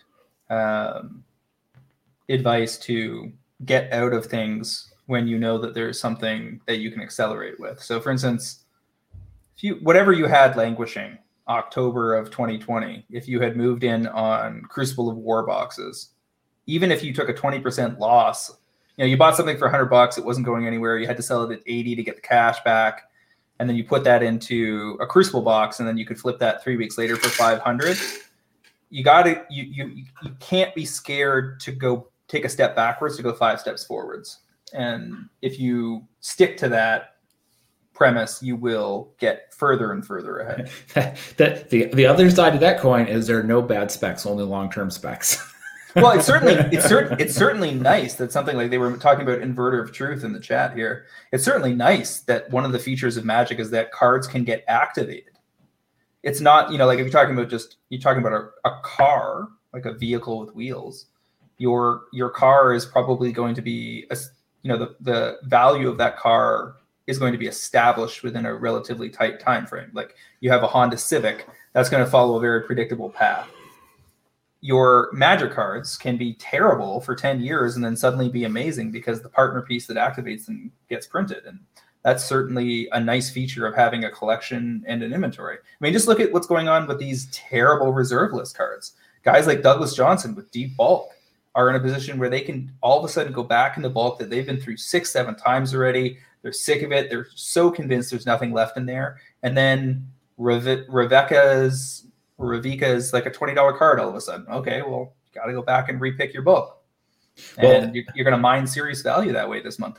Our listeners have heard me mention a couple times all the bulk rares that I keep. Then, I don't usually take anything out under $5 because it's like, sure, I have gone back into those boxes so many times and pulled out so much good stuff, which I think is part of what makes Magic Finance fun is that there's always that chance right? Like for the true bulk, there isn't. But there's a lot of cards where you can buy and be like, well, okay, but I get to backdoor this because like I'm buying it for all of these reasons right now, but they might print this card.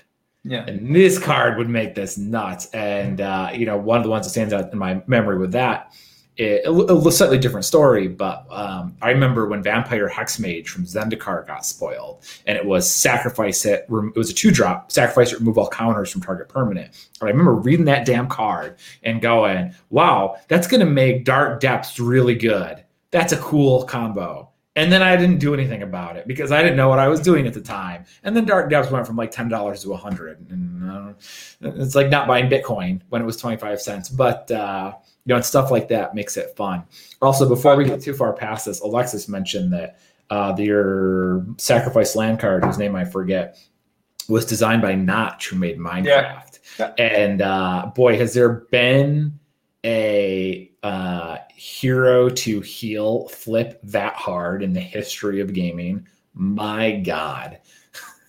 Just like race from the face of the planet. The gaming creator community in general is not well set up to generate heroes because the kinds of personalities that are good at making games are not necessarily the kind of personalities that you want to be following. Yeah. I mean, that in terms of how to live. I mean, sure, I don't think they're particularly notable for the most part, but that man, like you had the guy who made essentially the most popular video game on Earth and was no one had suspected otherwise. Then he's like, by the way, I'm one of the worst people that exists. And you're like, holy moly. All right. Enjoy your $1 billion dying alone. So, I mean, people with $1 billion can die with as many people around them as they want, but yeah. But don't necessarily make their lives any better. Well, there's some old adage about being surrounded by people and being lonely, I'm sure. So Grand Slam Breaks points out, until recently, a lot of inventions went nowhere for years. I mean, the lowest end inventions, sure. But when we were telling people to get in on Masterpiece, Soul Ring, Mana Crypt, you know, the top 5 or 10 of them that were huge winners. They were like Soul Ring we were picking up in Europe at €70. I mean, that's a $700 card now. Along the way, we certainly flagged some masterpieces that took longer to get there. I'm sure we mentioned a Champion's Helm or a Lightning Greaves or something at some point. I own both of those. Yeah. So I mean, there is that. But as we've seen recently, you know, even the bad ones are going to get there over time. And again, the opportunity is always there to give up the ghost and move on. You don't need to hold things for 5 years. If we're wrong about something, and we will be wrong. I mean, it's impossible to talk about 500 cards a year or whatever it is and not be wrong some percentage of the time. The hope is that our advice is, generally speaking, giving people the tools to get out ahead more often than they fall back. And that eventually puts them in a position to go infinite and not ever have to put money into this game again. Just be able to play and play and play. Coast on that, yeah. The inventions too were a sticky spot timing-wise, because you remember the first anything in Masterpiece that we had, where it was that release pattern. Remember, the release pattern makes a significant difference. Was the expeditions, which were Zendikar, Return to Zendikar. But those were only a year old by the time Inventions came out. Now, they hadn't done that great in that year.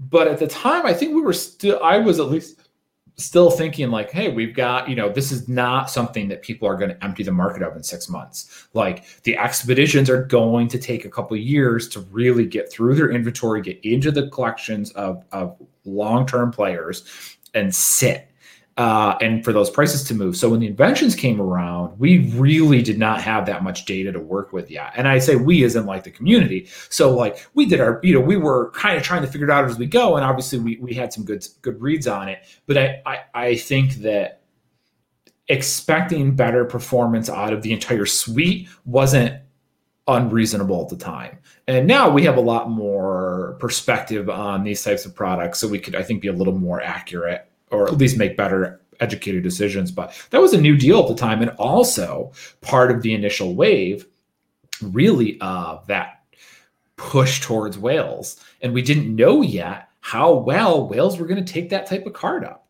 right? Like, didn't really exist yet. So it was like, I don't know, not only is this model, this release model still very new, we don't know how much of an appetite there truly is for this in the market yet. Yeah, I mean, in hindsight, Masterpiece Soul Rings just seems so obvious. But it has taken 5 years for people to fully come around from all segments of the community, the players, the vendors, the speculators, and understand that EDH drives the truck. And now, you know, the number one piece of logic anybody hangs a spec on in our Discord community is inevitably going to be that something is heavily played in EDH. Yeah, somebody needs 7 copies of it. It's probably going to do well. Like, I screwed up the other day and forgot to buy the Uro secret layer. And I know I'm going to regret that because I'm convinced that Uro is, you know, it might take some time, but that Uro is going to get there for sure. If people avoided that because it was banned in a bunch of formats, but forgot about it being a relevant EDH mythic, won't take that long. Well, I will say that, let's see here. Foil Oko is 120. 110 right now with 16 copies. The price is below the market price, but it is like, I know we talked about this not that long ago. Well, like somebody in the Discord tried to flag this as like, oh, look at this heavy retracing. Okay, people, there's 16 listings of this card. So yes, that there are people that are desperate to unload their 5 or 6 copies, but it only takes 10 copies there to get back to 200.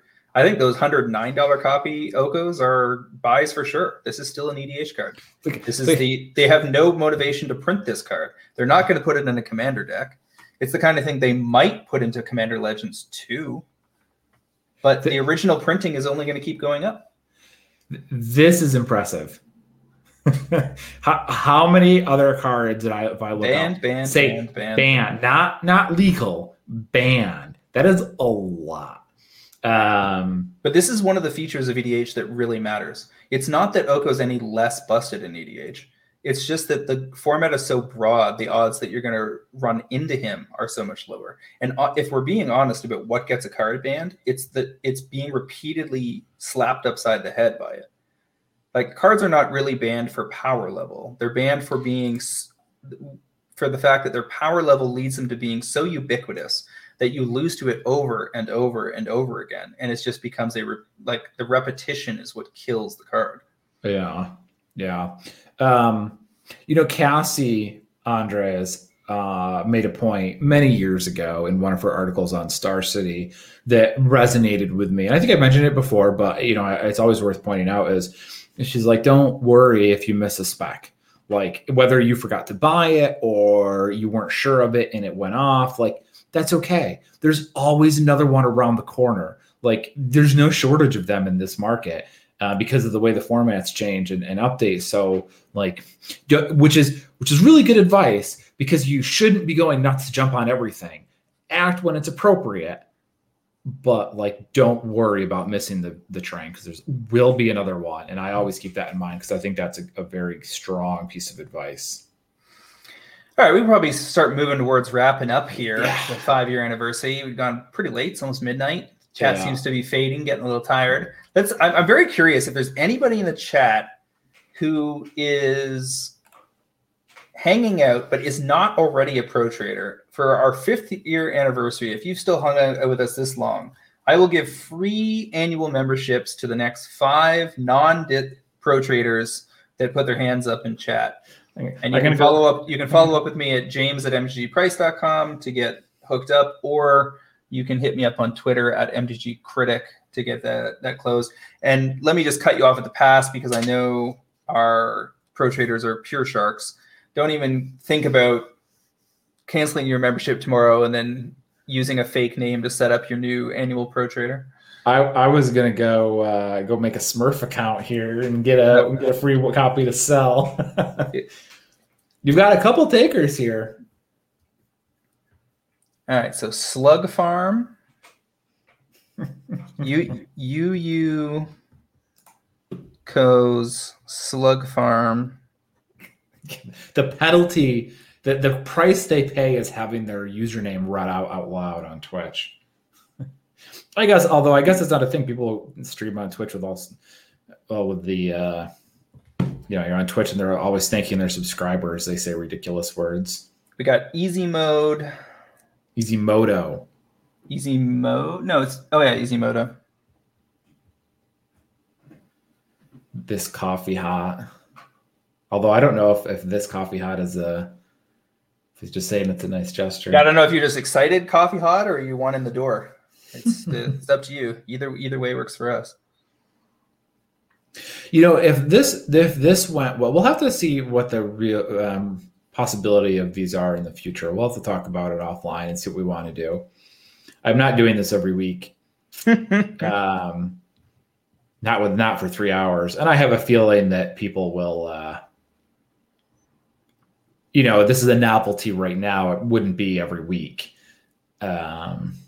But there might be some opportunities in the future. Yeah, we'll see. Yeah, monthly, quarterly, something like that. Yeah. All right. Well, let's do our official wrap up here. Where can people find you online, Travis? Well, as it has said underneath my name the entire time, I am on Twitter at Wizard Bumpin', and I'm going to guess that you're on Twitter at MTG Critic. As well as my constant haunting of the Pro Trader Discord. And I'd also like to remind our listeners to check out the mtgprice.com Pro Trader service for just $7.99 a month or $79.99 per year. You can get early access to this podcast, fantastic articles by the best MTG finance minds in the business, and a super active Discord forum that will drive better returns and save you money playing Magic the Gathering. And I guess we add live streams to that mix of excellence at this point. And free Pro Trader accounts. Yeah, free Pro Trader accounts every 5 years. We one for each year. Come down from the mountain and light a candle. You gave out one free Pro Trader account per year. There you go. Once again, MTG Fast Finance is proudly sponsored by Cool Stuff, Inc., where we actually do personally buy cards. Yeah. Where you can find all sorts of cool stuff in stock, including all the best in Magic the Gathering singles, sealed product, and a plethora of other collectibles. Use the promo code FINANCE5, that's finance, and then the number 5 during checkout at Cool Stuff Inc. to save 5% off your order and support this live stream, which brings us to the end of episode 260, year 5. So we are starting our 6th year here. Thank you, Travis, for 5 great years, and may we have 5 great more. We have both had kids while this started, right? Yep, yeah, that's true. I got married. Yeah, it's been a lot of things have happened over the course of the run of this podcast. I mean, it didn't take long after we started this nerdy podcast for the chicks to line up at the door and try to get us pregnant. It was fast and furious. I went to several GPs after we had started this, kind of in between, like before I had slowed down on showing up at GPs, and a couple of GPs. I regret to say nobody propositioned me at those events. That was disheartening. So if I end up at another GP, you know, that would be great for my ego. I can't take you up on it, but it would really make us feel better. Yeah. Fair enough. All right. I will see you next week, James. Thank you, Travis. Thank you, Pro Traders, that make our community so great. Thanks to the new ones that are about to get their free memberships and have their minds blown. And we'll see all of you next week on the first episode of the 6th year of MTG Fast Finance.